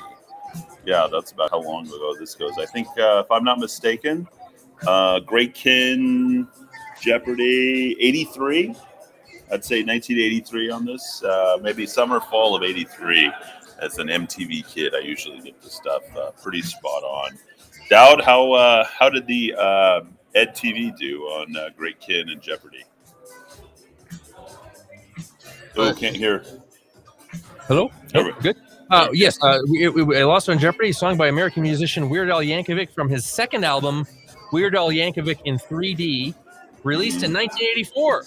84. But what about Kihn? Kihn was 83 or 82? Oh, uh, is- Jeopardy was released by the Greg Kihn Band, uh, and Yeah. that was in 82? May 1983. 80. Oh! Yes, nailed that. Yeah, I'm always good on that stuff. And keep throwing them at me there, Eric. Keep slinging those songs. 550, 50, 500. Uh, Dowd's going to do this uh, introduction to this. He says, Ukraine there. There's, uh, uh, I like the uh, way that he phrases getting people to say Ukraine because uh, if you look at the word Ukraine, I suppose some people might mispronounce something. Is that Uk rain? Is it UK rain? Is Mhm, it mhm. Ukraine? Yeah. So uh, I also think we should be craning our necks and looking over everything we've been told a little more carefully about the Ukraine. Yeah, that is true. Okay, God, I see what you did there. Very, very Sometimes. I'm too clever for myself. But, You, you're you're Uh, a you know- clever guy. you you know, we've been talking about big tech and, and misinformation, and, and uh, there's a story, and I don't know. I remember hearing it on a C-SPAN discussion one time. I'm a big Cold War junkie because I was raised, I grew up in the late 70s through the 80s when the Cold War was still going on, and um, story about the Cuban Missile Crisis in 1962, in which I think it was Adlai Stevenson, the UN ambassador or America's ambassador to the UN was trying to line up support for uh, an international a blockade, a U.S. blockade, but international reaction to Russia putting missiles in Cuba. Of course, the United States has always felt perfectly, the United States government, I should say, not you, not me, but the United States government has always felt perfectly free to put missiles wherever the hell we want. Damn the consequences. But uh, that minor point about the Cold War. Uh, Adlai Stevenson took the pictures, the images of the Russian missiles and equipment and infrastructure in Cuba to French authorities. And, and I know we're, we're, we've become accustomed to not liking the French, but don't forget this is 1962. This is just you know a decade and a half after uh, the liberation of France. Uh, some I, more than a few Americans died for the liberation of France in, in World War II. And I believe the official, this is how the story goes, said to uh, Adlai Stevenson or his flunkies, uh, "Don't show me the pictures. If the United States government is saying that there are missiles, clear indications, they've analyzed the images, uh, they are on the ground in Cuba." we don't we won't do any analysis ourselves. We don't have to look at these pictures. That's the kind of credibility the united states had in with france of all countries the very uh, uptight and ornery french uh, in 1962 and i thought about that when i was reading this latest article and all the media is covered. You can find this article anywhere. We'll, we'll have one version of it in the show notes tonight. Uh, nato the north atlantic treaty association dominated by the united states course the washington's little plaything of nato estimating that between uh, what 7,000 to 15,000 Russian soldiers have been killed since they crossed the border into Ukraine, as possibly as many 40,000 casualties overall, dead, wounded, taken prisoner, or missing. Um, I'm an American citizen. I pay American taxes, unfortunately. I don't have, I don't know what the number is. You don't know what the number is. Uh, there's so much bad information coming out of Ukraine from every possible source. I don't trust NATO's estimate, knowing that it's kind of a plaything for the United States government. And I feel kind of the opposite of those French officials in 1962. When I hear something from an official source by the federal government or an entity that is more or less controlled by Washington, I'm inclined to believe something quite different. And when you have surrendered your credibility to the extent that that, that the federal government has, to the extent that the media fully swallowing the story of Snake Island, where the Uk- brave Ukrainians all died rather than give up, the story of the ghost of Kiev single handedly shooting down dozens of Russian fighters. We know both of those stories have been uh, nonsense. Uh, I, I I had a moment of uh, clarity and a, a crisis of confidence myself. Um, I don't know, 20, 30, 40, 50 years ago, I think most Americans would say, hey, if NATO's saying it, uh, if, if the American government's saying it, it's probably true. Eddy, I think uh, this story's probably not true. I don't know about what your thoughts are, but I'm right there with you. Absolutely. Um, Ukraine claiming to have killed six Russian generals, uh, while Moscow has only acknowledged one dead. I mean, Yep, Uh, what do we have here? That's from the Hill, folks. So I think the bigger part of the news is the news source is is who's. Uh, I'm not sure how well you can hear me, so I moved back to just sort of test the volume in the back. Was it uh, was it good? Was it not good? I wanted to. we got you. We Got you. out. Okay, good. Um, former Russian president calling U.S. refuge for those with senile insanity.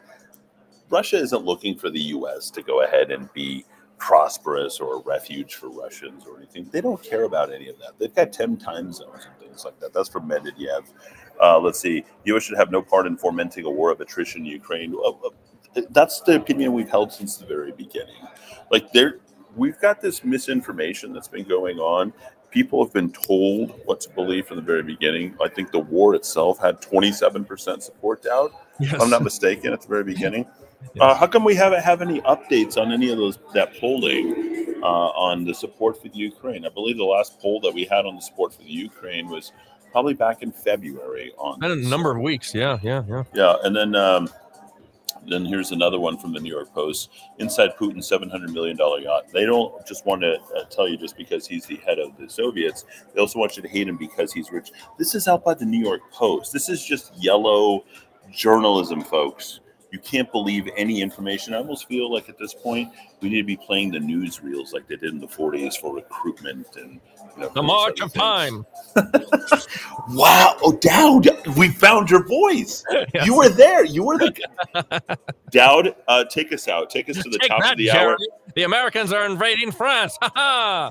We're gonna punch you in the nose, Hitler. Oh, that's the. Best. We're Uh, sending Bugs Bunny and Bazooka Joe over there to kick your ass. I'm sorry. I, I, I love that era. Uh, I want Eric. Uh, will you send Eric a link? Uh, or Eric, if you could find those old 40 newsreels, I would love that. We'll hit the top of the hour news. Uh, you and me and the Dowd makes three, 3,000 commercial free right here in the Kiva on AM 1600 KIVA, ABQ.FM, rockoftalk.com. Somewhere in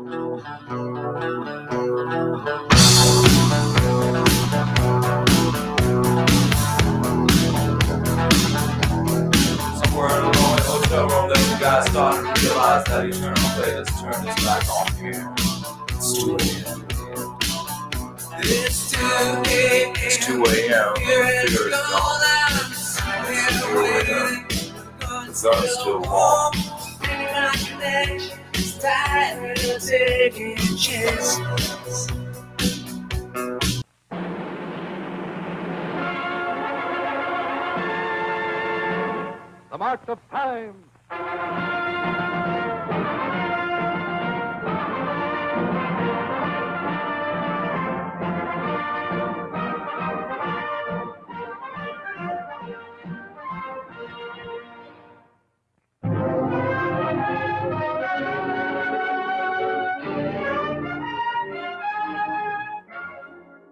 In no country in the world does the average citizen have a greater money investment in his home than in the United States of America.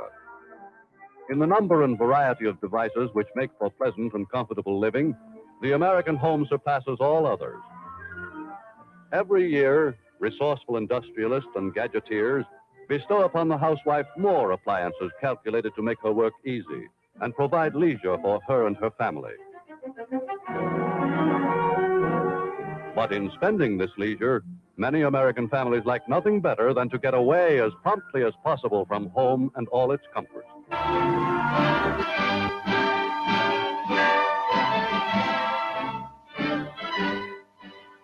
America prepares. All America alters its pattern of life and work to meet the demand for protection. Industry is a double step to supply the sinews of safety, the armaments of war that an embattled world must have if democracy is to survive. Mechanical genius joins for the muscle of freedom, working to win for the ways of freedom. Freedom to think, to speak, to rise, live, and plan with one's fellow man. America's vast resources are harnessed to the job of being the world arsenal for this and other democracies. Its present day production of armaments is but a mere fraction of the great job that lies ahead. Of production in plant and shipyard gains speed. Vessels of all types, carriers, merchantmen, submarines, slip off the ways in growing numbers.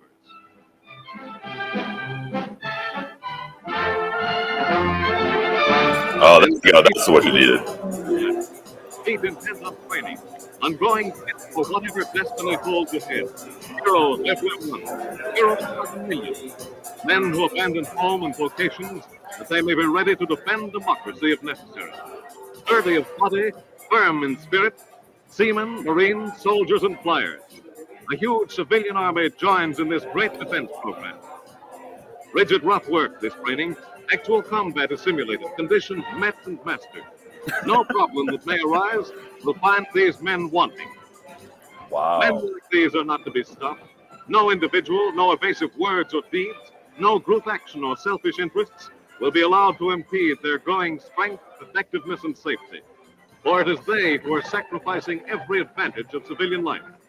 They who hold the torch of freedom closest.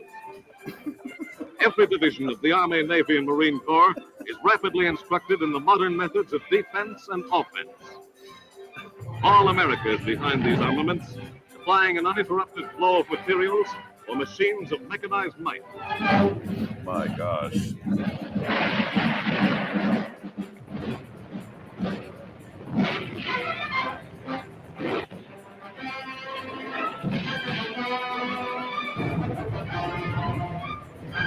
America is making many tanks. Americans are rapidly learning their use. A rough branch of the service, making all the more necessary the intensive training of the day for total preparation against any threat to freedom. In less than a year, miracles are wrought in the production of tanks, rolling fortresses geared to demolish anything in their path, conquering all obstacles on every nature of terrain.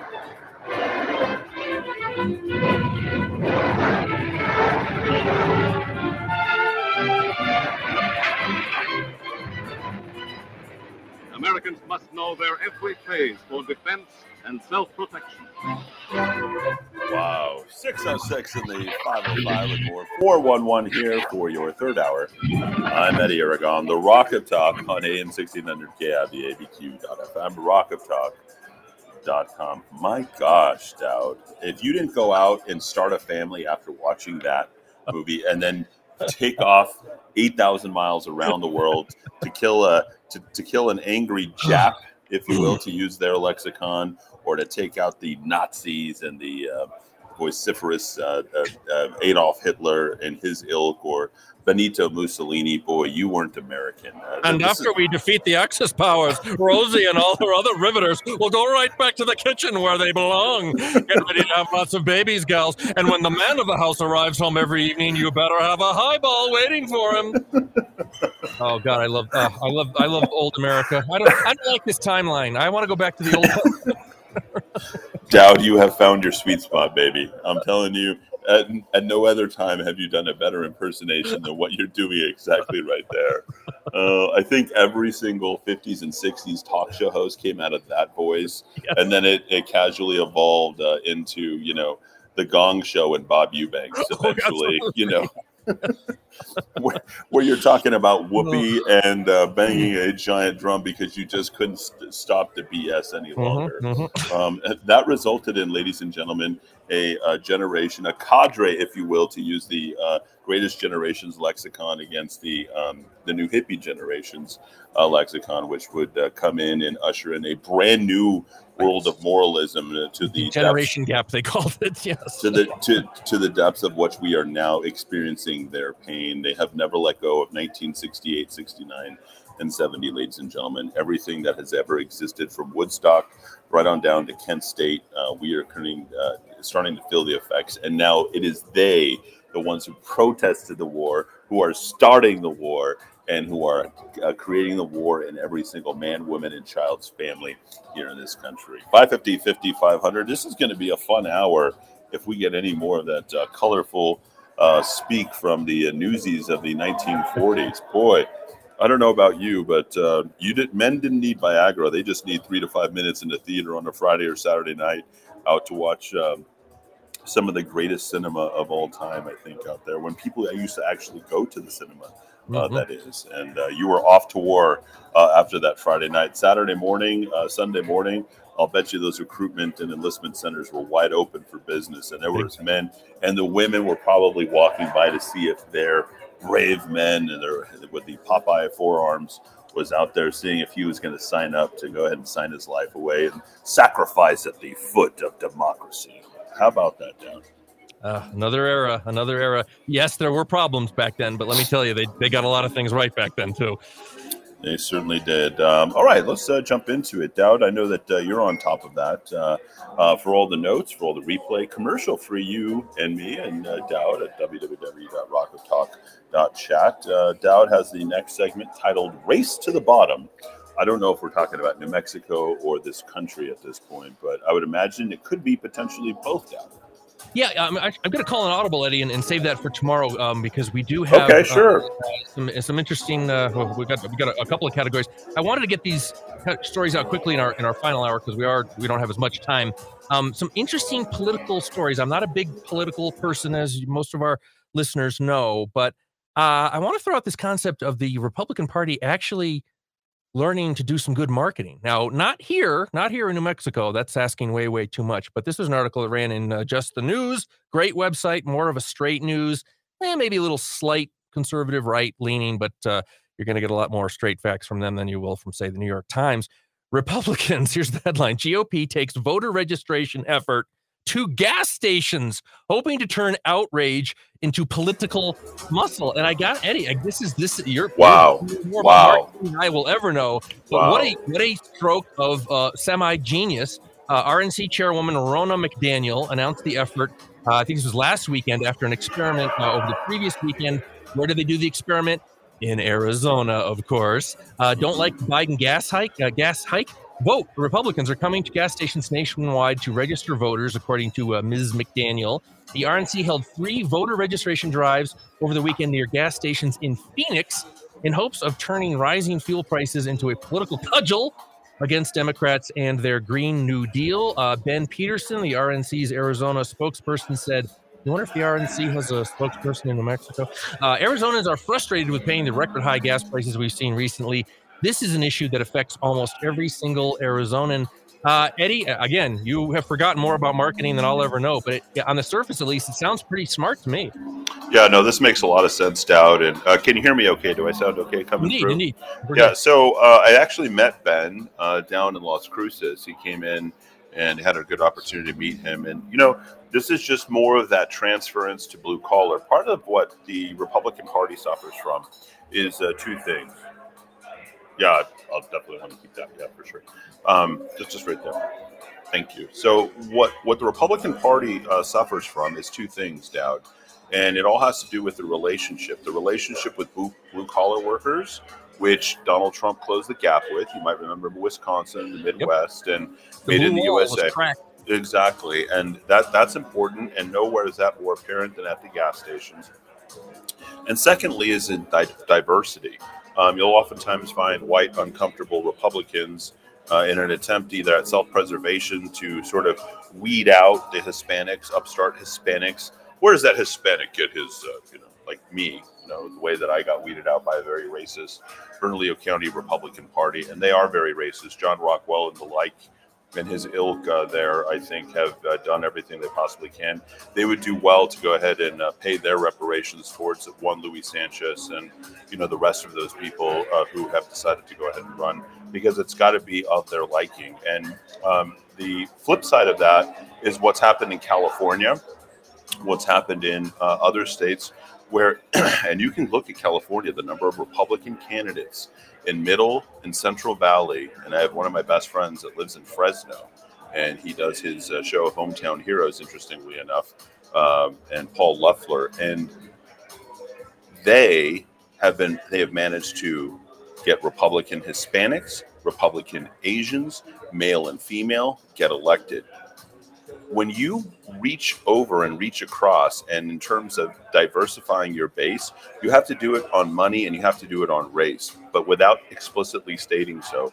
Because the types of people that really reward republicanism, uh, by and large, have no have no place in identity politics. They're not interested in that. It's beneath them to talk about money. It's beneath them to talk about race. We don't talk about that as Republicans.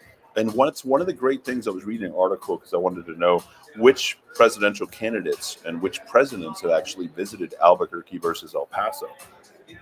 And it's really interesting to me uh, to note just how much El Paso is treated in terms of its pride of Hispanic heritage, whereas New Mexico has been treated sort of as a stepchild of the federal government due, due to the amount of money. We're blowing stuff up and you know turning it into a petri dish in New Mexico, whereas the Hispanic traditions in El Paso have remained. And Ronald Reagan came down here. He didn't just offer lip service; he actually got it done. And if you speak to Luis Sanchez and other Hispanics, they never talk about the fact that I'm the first Hispanic this or the first Hispanic that. Have you ever heard me at any point ever say I'm the first this or the first Hispanic anything? I never even refer to my own race because the brand of Republicans that actually uh, wins out never refers to race. They talk about middle class, which is something that we have completely and totally left behind. No, it's not faith, it's not family, it's not freedom. That's virtue signaling a, a form of racism. And if you don't think that that's a form of racism, faith, family, and freedom, then you don't understand that just anybody can be a Republican. People from broken families, people who don't have people who have checkered backgrounds. Some of the best Republicans that we have ever seen come from checkered past, and I think we need to start embracing that.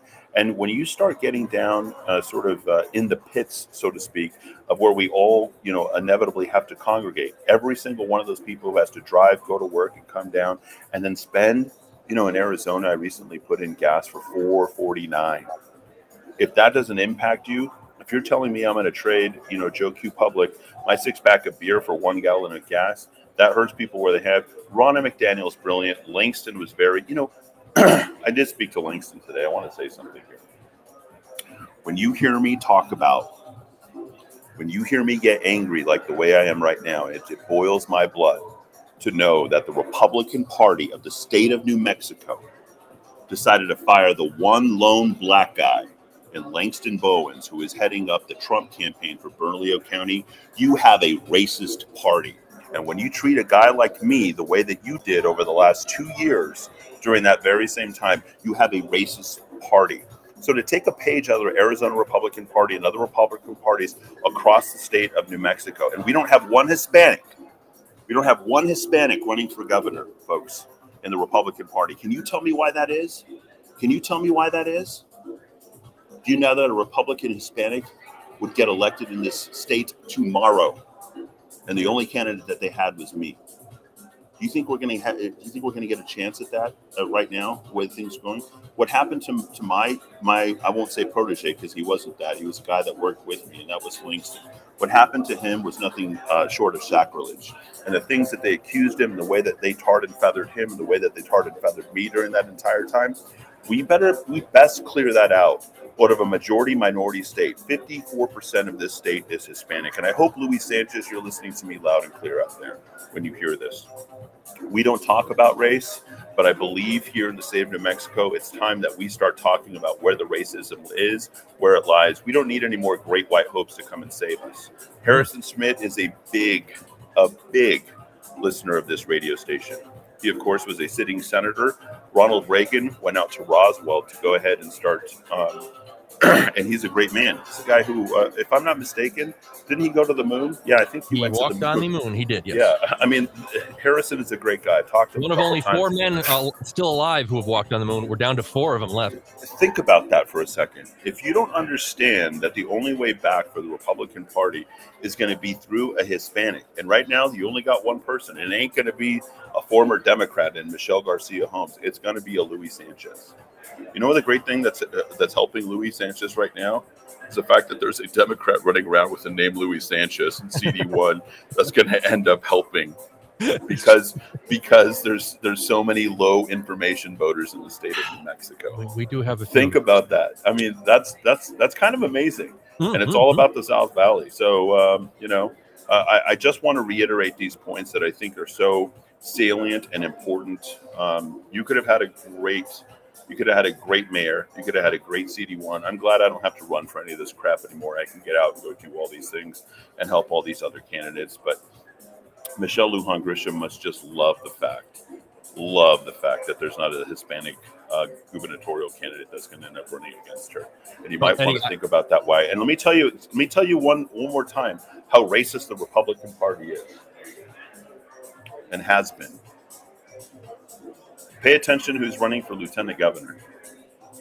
Using token people to come in, and Ant is a good guy, but to, to basically put forth as a racist sort of statement that we will take this, but we won't take that.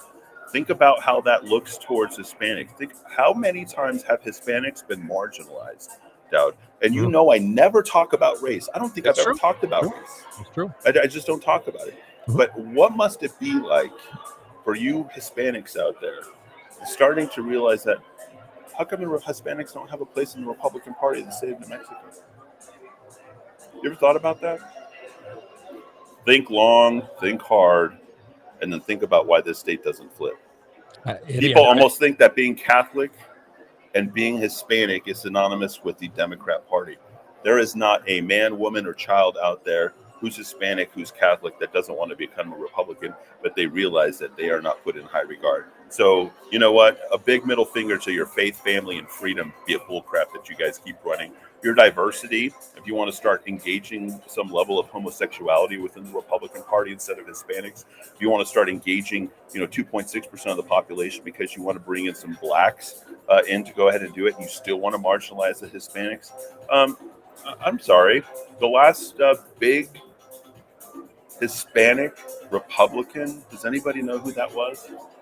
Quite possibly one of our best statesmen of all time. That would be Manuel Lujan. People need to think about that. Who's he directly and it's related going way back.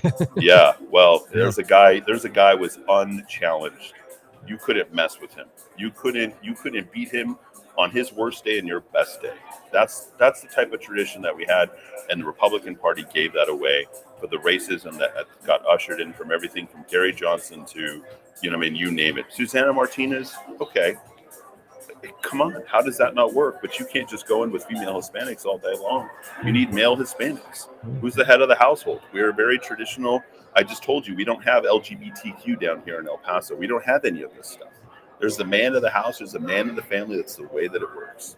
Mhm. They don't like this. They don't like a male Hispanic, and that's just the way that it is. Well, Eddy, I, I've heard from people over the years. You know, I'm not connected politically, but I do speak to people who are connected politically, and the message I get is is basically that the, the powers that be, if you can even call them that, in a state with a party that barely exists, uh, you've got white older men. Yeah, you got Harv, you got Harvey, you got Harvey Yates, you Yep. have Pat Rogers, you have Gary Johnson, um, we have Steve Pearce. Uh, Yep, let, yep. Can, can we just go down the list? But I've what, heard what, from- what did they what did they do to John Sanchez? They tarred and Oh. feathered him.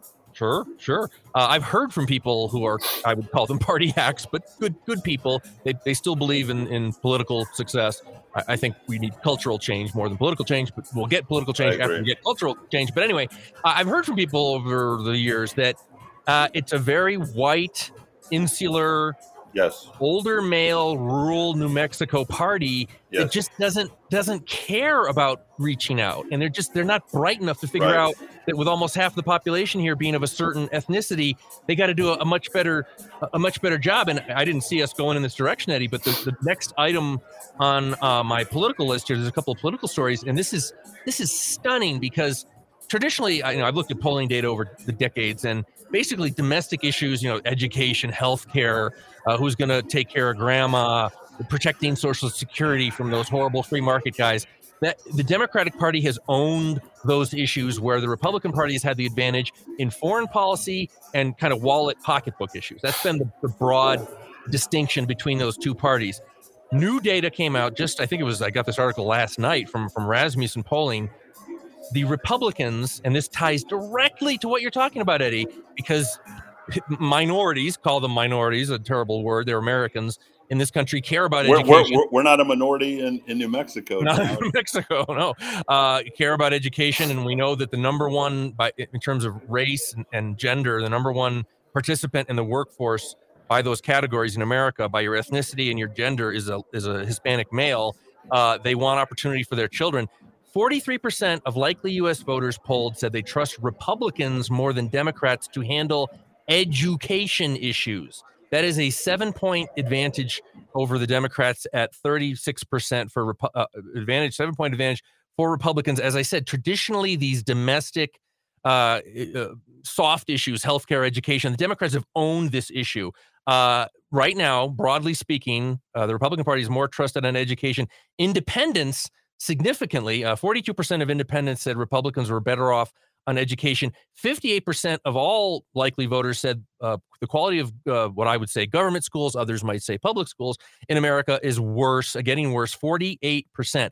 The Republicans, maybe just by default, have stumbled into an advantage that they've never had on the education issue, which here in New Mexico, when you have Republicans in, in the roundhouse voting to enhance and expand the existing failed system, what if they had this polling data and said, you know what, people are really aware of how terrible these systems are. We've got the edge on education.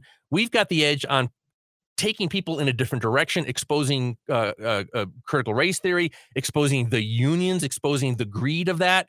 Um, if I'm a Republican operative in Washington, I'm looking at this polling data, Eddy. I'm licking my chops because Republicans have never had an edge on education, but that's how badly these kook progressives have mangled Right. things when it comes to schools. So, I mean, that ties exactly into what you're talking about here in New Mexico. Now, we're talking about the New Mexico Republican Party, which never misses an opportunity to miss an opportunity. So they'll probably bungle this. They already did by giving the teacher unions everything they wanted up at the roundhouse. But this is a sea change, Eddy. I'm somebody who's looked at these these broad polling trends for decades.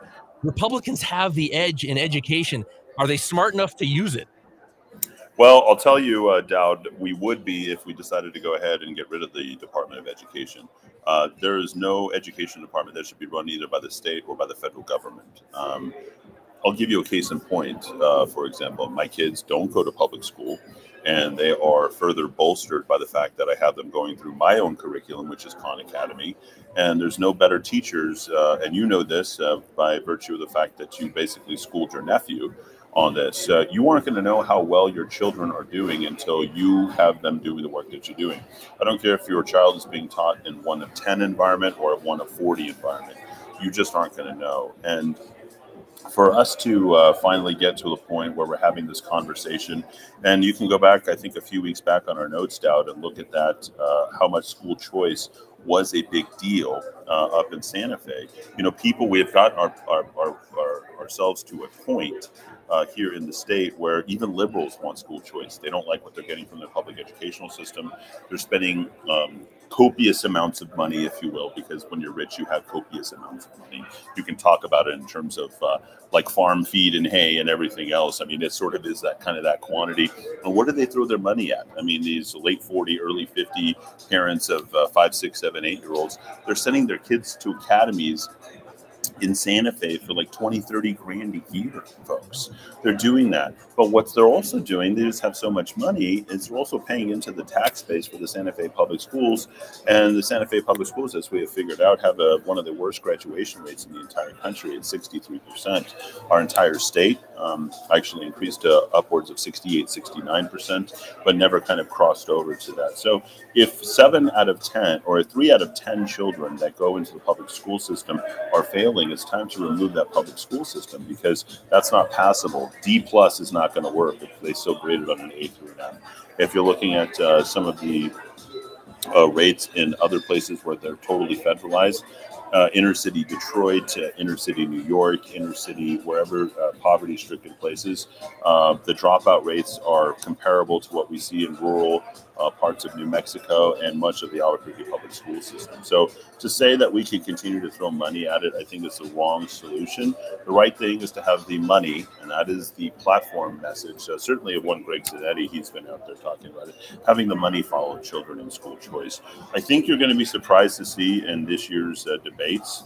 Well, when the gubernatorial run kind of gets uh, uh, going uh, with whoever the Republican candidate happens to be uh, versus Michelle Lujan Grisham, that the concept of school choice will inevitably come up. And with that uh, being said, Michelle Lujan Grisham's already put one foot in the grave on that for herself by giving everybody free education. Uh, over at the University of New Mexico. So if you're giving everybody free college, isn't that the same as, as having school choice? If you're guaranteeing education for everyone, doesn't that mean uh, uh, guaranteeing education for anyone?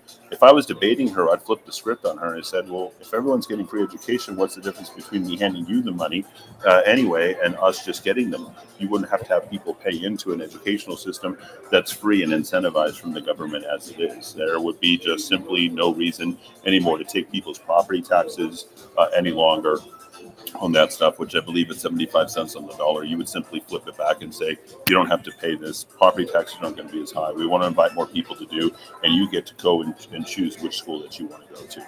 We spend an inordinate amount of time down, as you know, oh, inordinate amount of money, excuse me, as you know, uh, of our budget. I think uh, we're upwards of $2 billion in the state of New Mexico on education with nothing to show for it. I don't care how much Joe Monahan or Brian Colon or Michelle Lujan Grisham talk about uh, the kids and being Yeah, yeah, first and uh, uh, children first. Uh, it's been anything but. Remember, the biggest political class in the state of New Mexico is the teachers union, run by Ellen Bernstein and her ilk, not just from Albuquerque, but throughout the rest of the state. And they vote for one side of the ticket. It's school boards, it's city councils, and it's town mayors that, that ultimately have the biggest impact on the state of New Mexico. And only they can put a stop to whatever the governor and the legislature is trying to put force down their throats, which generally is mostly liberal um, policies that are uh, uh, creating huge problems for uh, our society here in the state. Well, I'm glad to hear you mention Khan Academy because that thing cuts across any any kind of uh, race, creed, color, ideology. My nephew, uh, he took I think he took his first PSATs uh, and got his score back. And you know he's a very ambitious young man. He's a little bit of a intellectual perfectionist, and he uh, wants to get his numbers on the SATs up even higher. He's actually taking some Khan courses for SAT preparation, which I thought Khan was more of a younger kid kind of thing, but apparently they even they go right up through high school, uh, including preparation for the SAT and, and the ACT, the, the big ones. But school choice, it's it's it's amazing to me Eddy how republicans in this state respond to just the education issue generally they are so uh unable uh, unable to really see something and offer something better they are so terrified of nasty editorials on the editorial page and all the flyers that will be sent out by the teacher union against their candidate saying this person voted against education. This candidate uh, or this incumbent voted against a teacher raise. Um, there are many, many, many, many, many concepts and policies that have been out there for a long, long time that are actually far better, far better than just enhancing a unionized government monopoly. Uh, and smart, smart candidates, a lot of free market, pro education choice Republicans out there. Uh, I have yet to meet very many of them actually in New Mexico. They, they do exist in America. School choice, you want to talk about polling. Uh, we are talking about just broadly speaking, the education education policy broadly.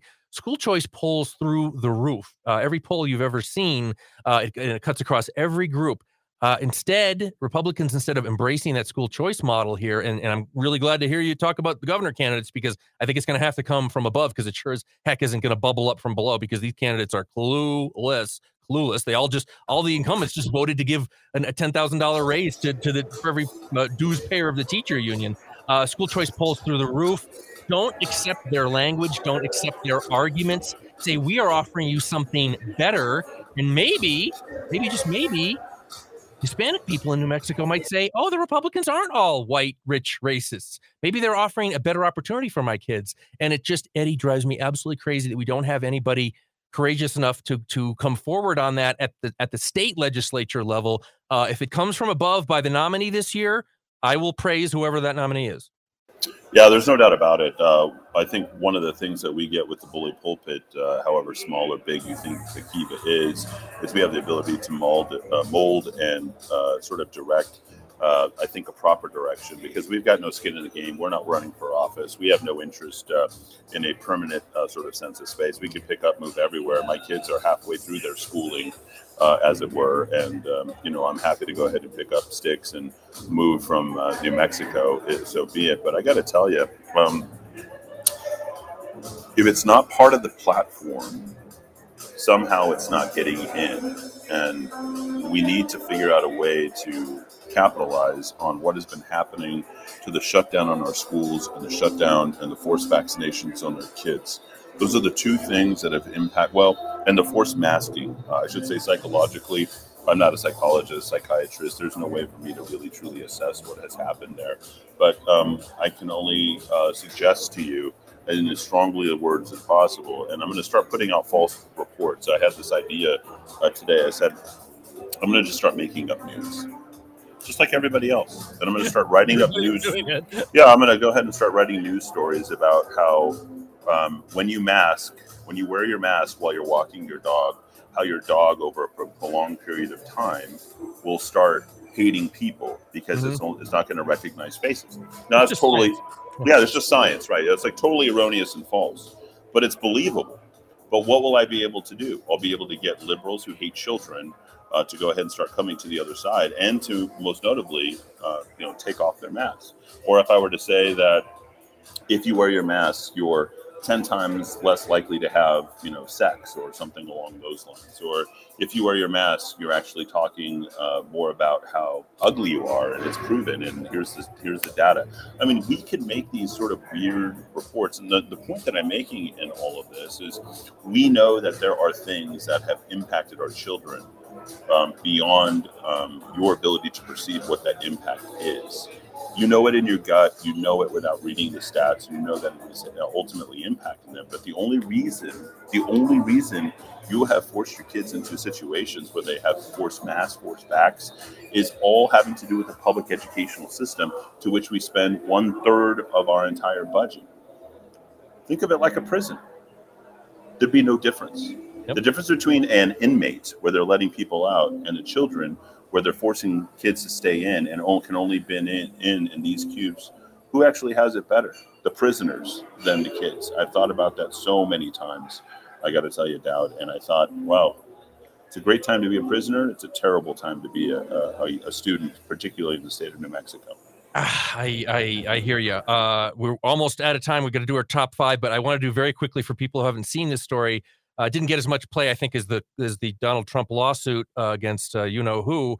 Stormy Daniels has been ordered to pay former Donald President Donald Trump nearly three hundred thousand dollars in lawyer fees after losing her legal appeals uh, in a case uh, involving Trump that rocked the adult film star into the rocketed the adult film star into the Rocked. I like rock. No, no, no. I like rock. It rocked.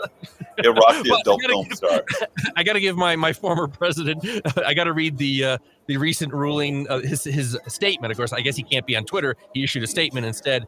Uh, the Ninth Circuit just issued a final ruling in the Stephanie Clifford, aka Stormy Daniels, frivolous lawsuit case against me, brought by her disgrace lawyer. He always has to have an adjective with with with whoever he's talking about. He can't just name a name. He has to associate some kind of negativity with him. Uh, upholding the lower court ruling that she owes me nearly three hundred thousand dollars in attorney's fees. As I have stated many times throughout the years, I never had an affair with Stormy Daniels, and here- here's classic Donald Trump. Nor would I have ever wanted to.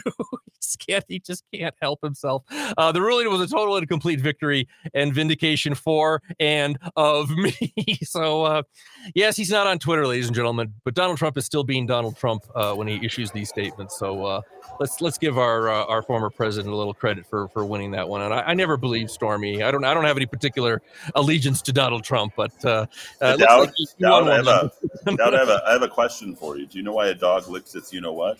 Yeah, uh, we do. Yes, yes, we do. Exactly.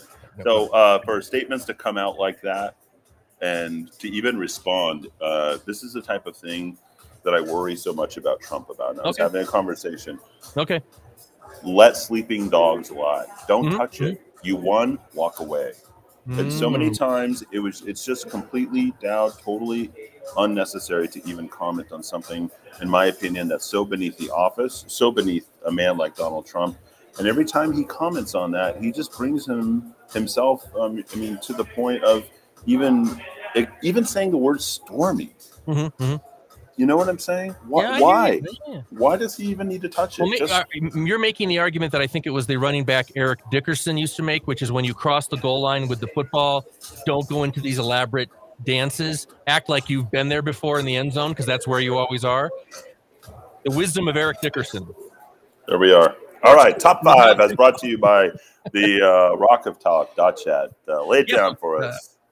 uh, rockoftalk.chat. Of Talk dot chat. Of course, you want to go there uh, uh, and, and sign up 19.6 cents a day, ladies and gentlemen. Number one story Albuquerque is a smart city. That was the one that interested you folks the most. Uh, we talked about that in our first hour, and you can get our, our comments on that uh, by signing up and get the podcast. Number two, the Elephant Butte Irrigation District. Uh, it is facing another tough water year. I think the whole state is facing another tough uh, water year. Number three, the, oh, well, maybe we can talk about this tomorrow. The New Mexico State Investment Council is withdrawing $8 million of their investments in Russian stocks and bonds. More virtue signaling. Uh, don't get me started on that. Uh, number four, Belgium goes the Nevada way, and they have decriminalized uh, ladies of the night, uh, or as uh, Mel Tillis called it, commercial affection. I think that probably is, uh, however much we may not like that industry, it's better than having the violence and the drug addiction and all that kind of stuff. And Nevada gets this this one right. You know what? You know what, Dowd? One one thing on that, we should legalize everything, and we should have no rehabilitation for anything. You and I agree on that, big time. No, No.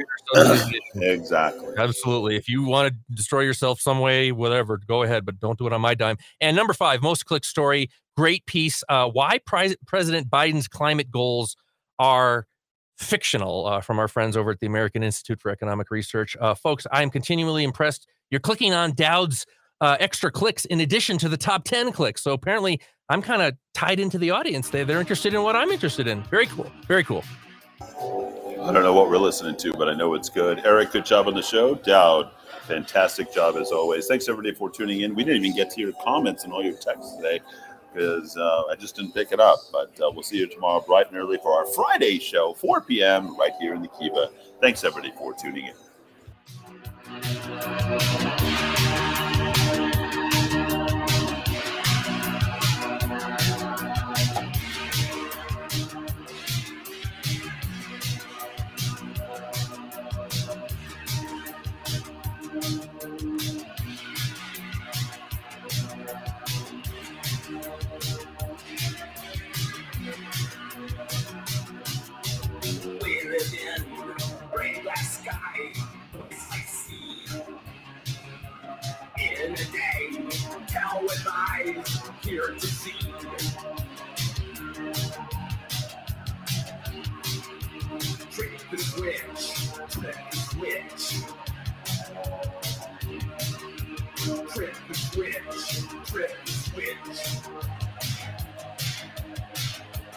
Those who go must take heart the long break.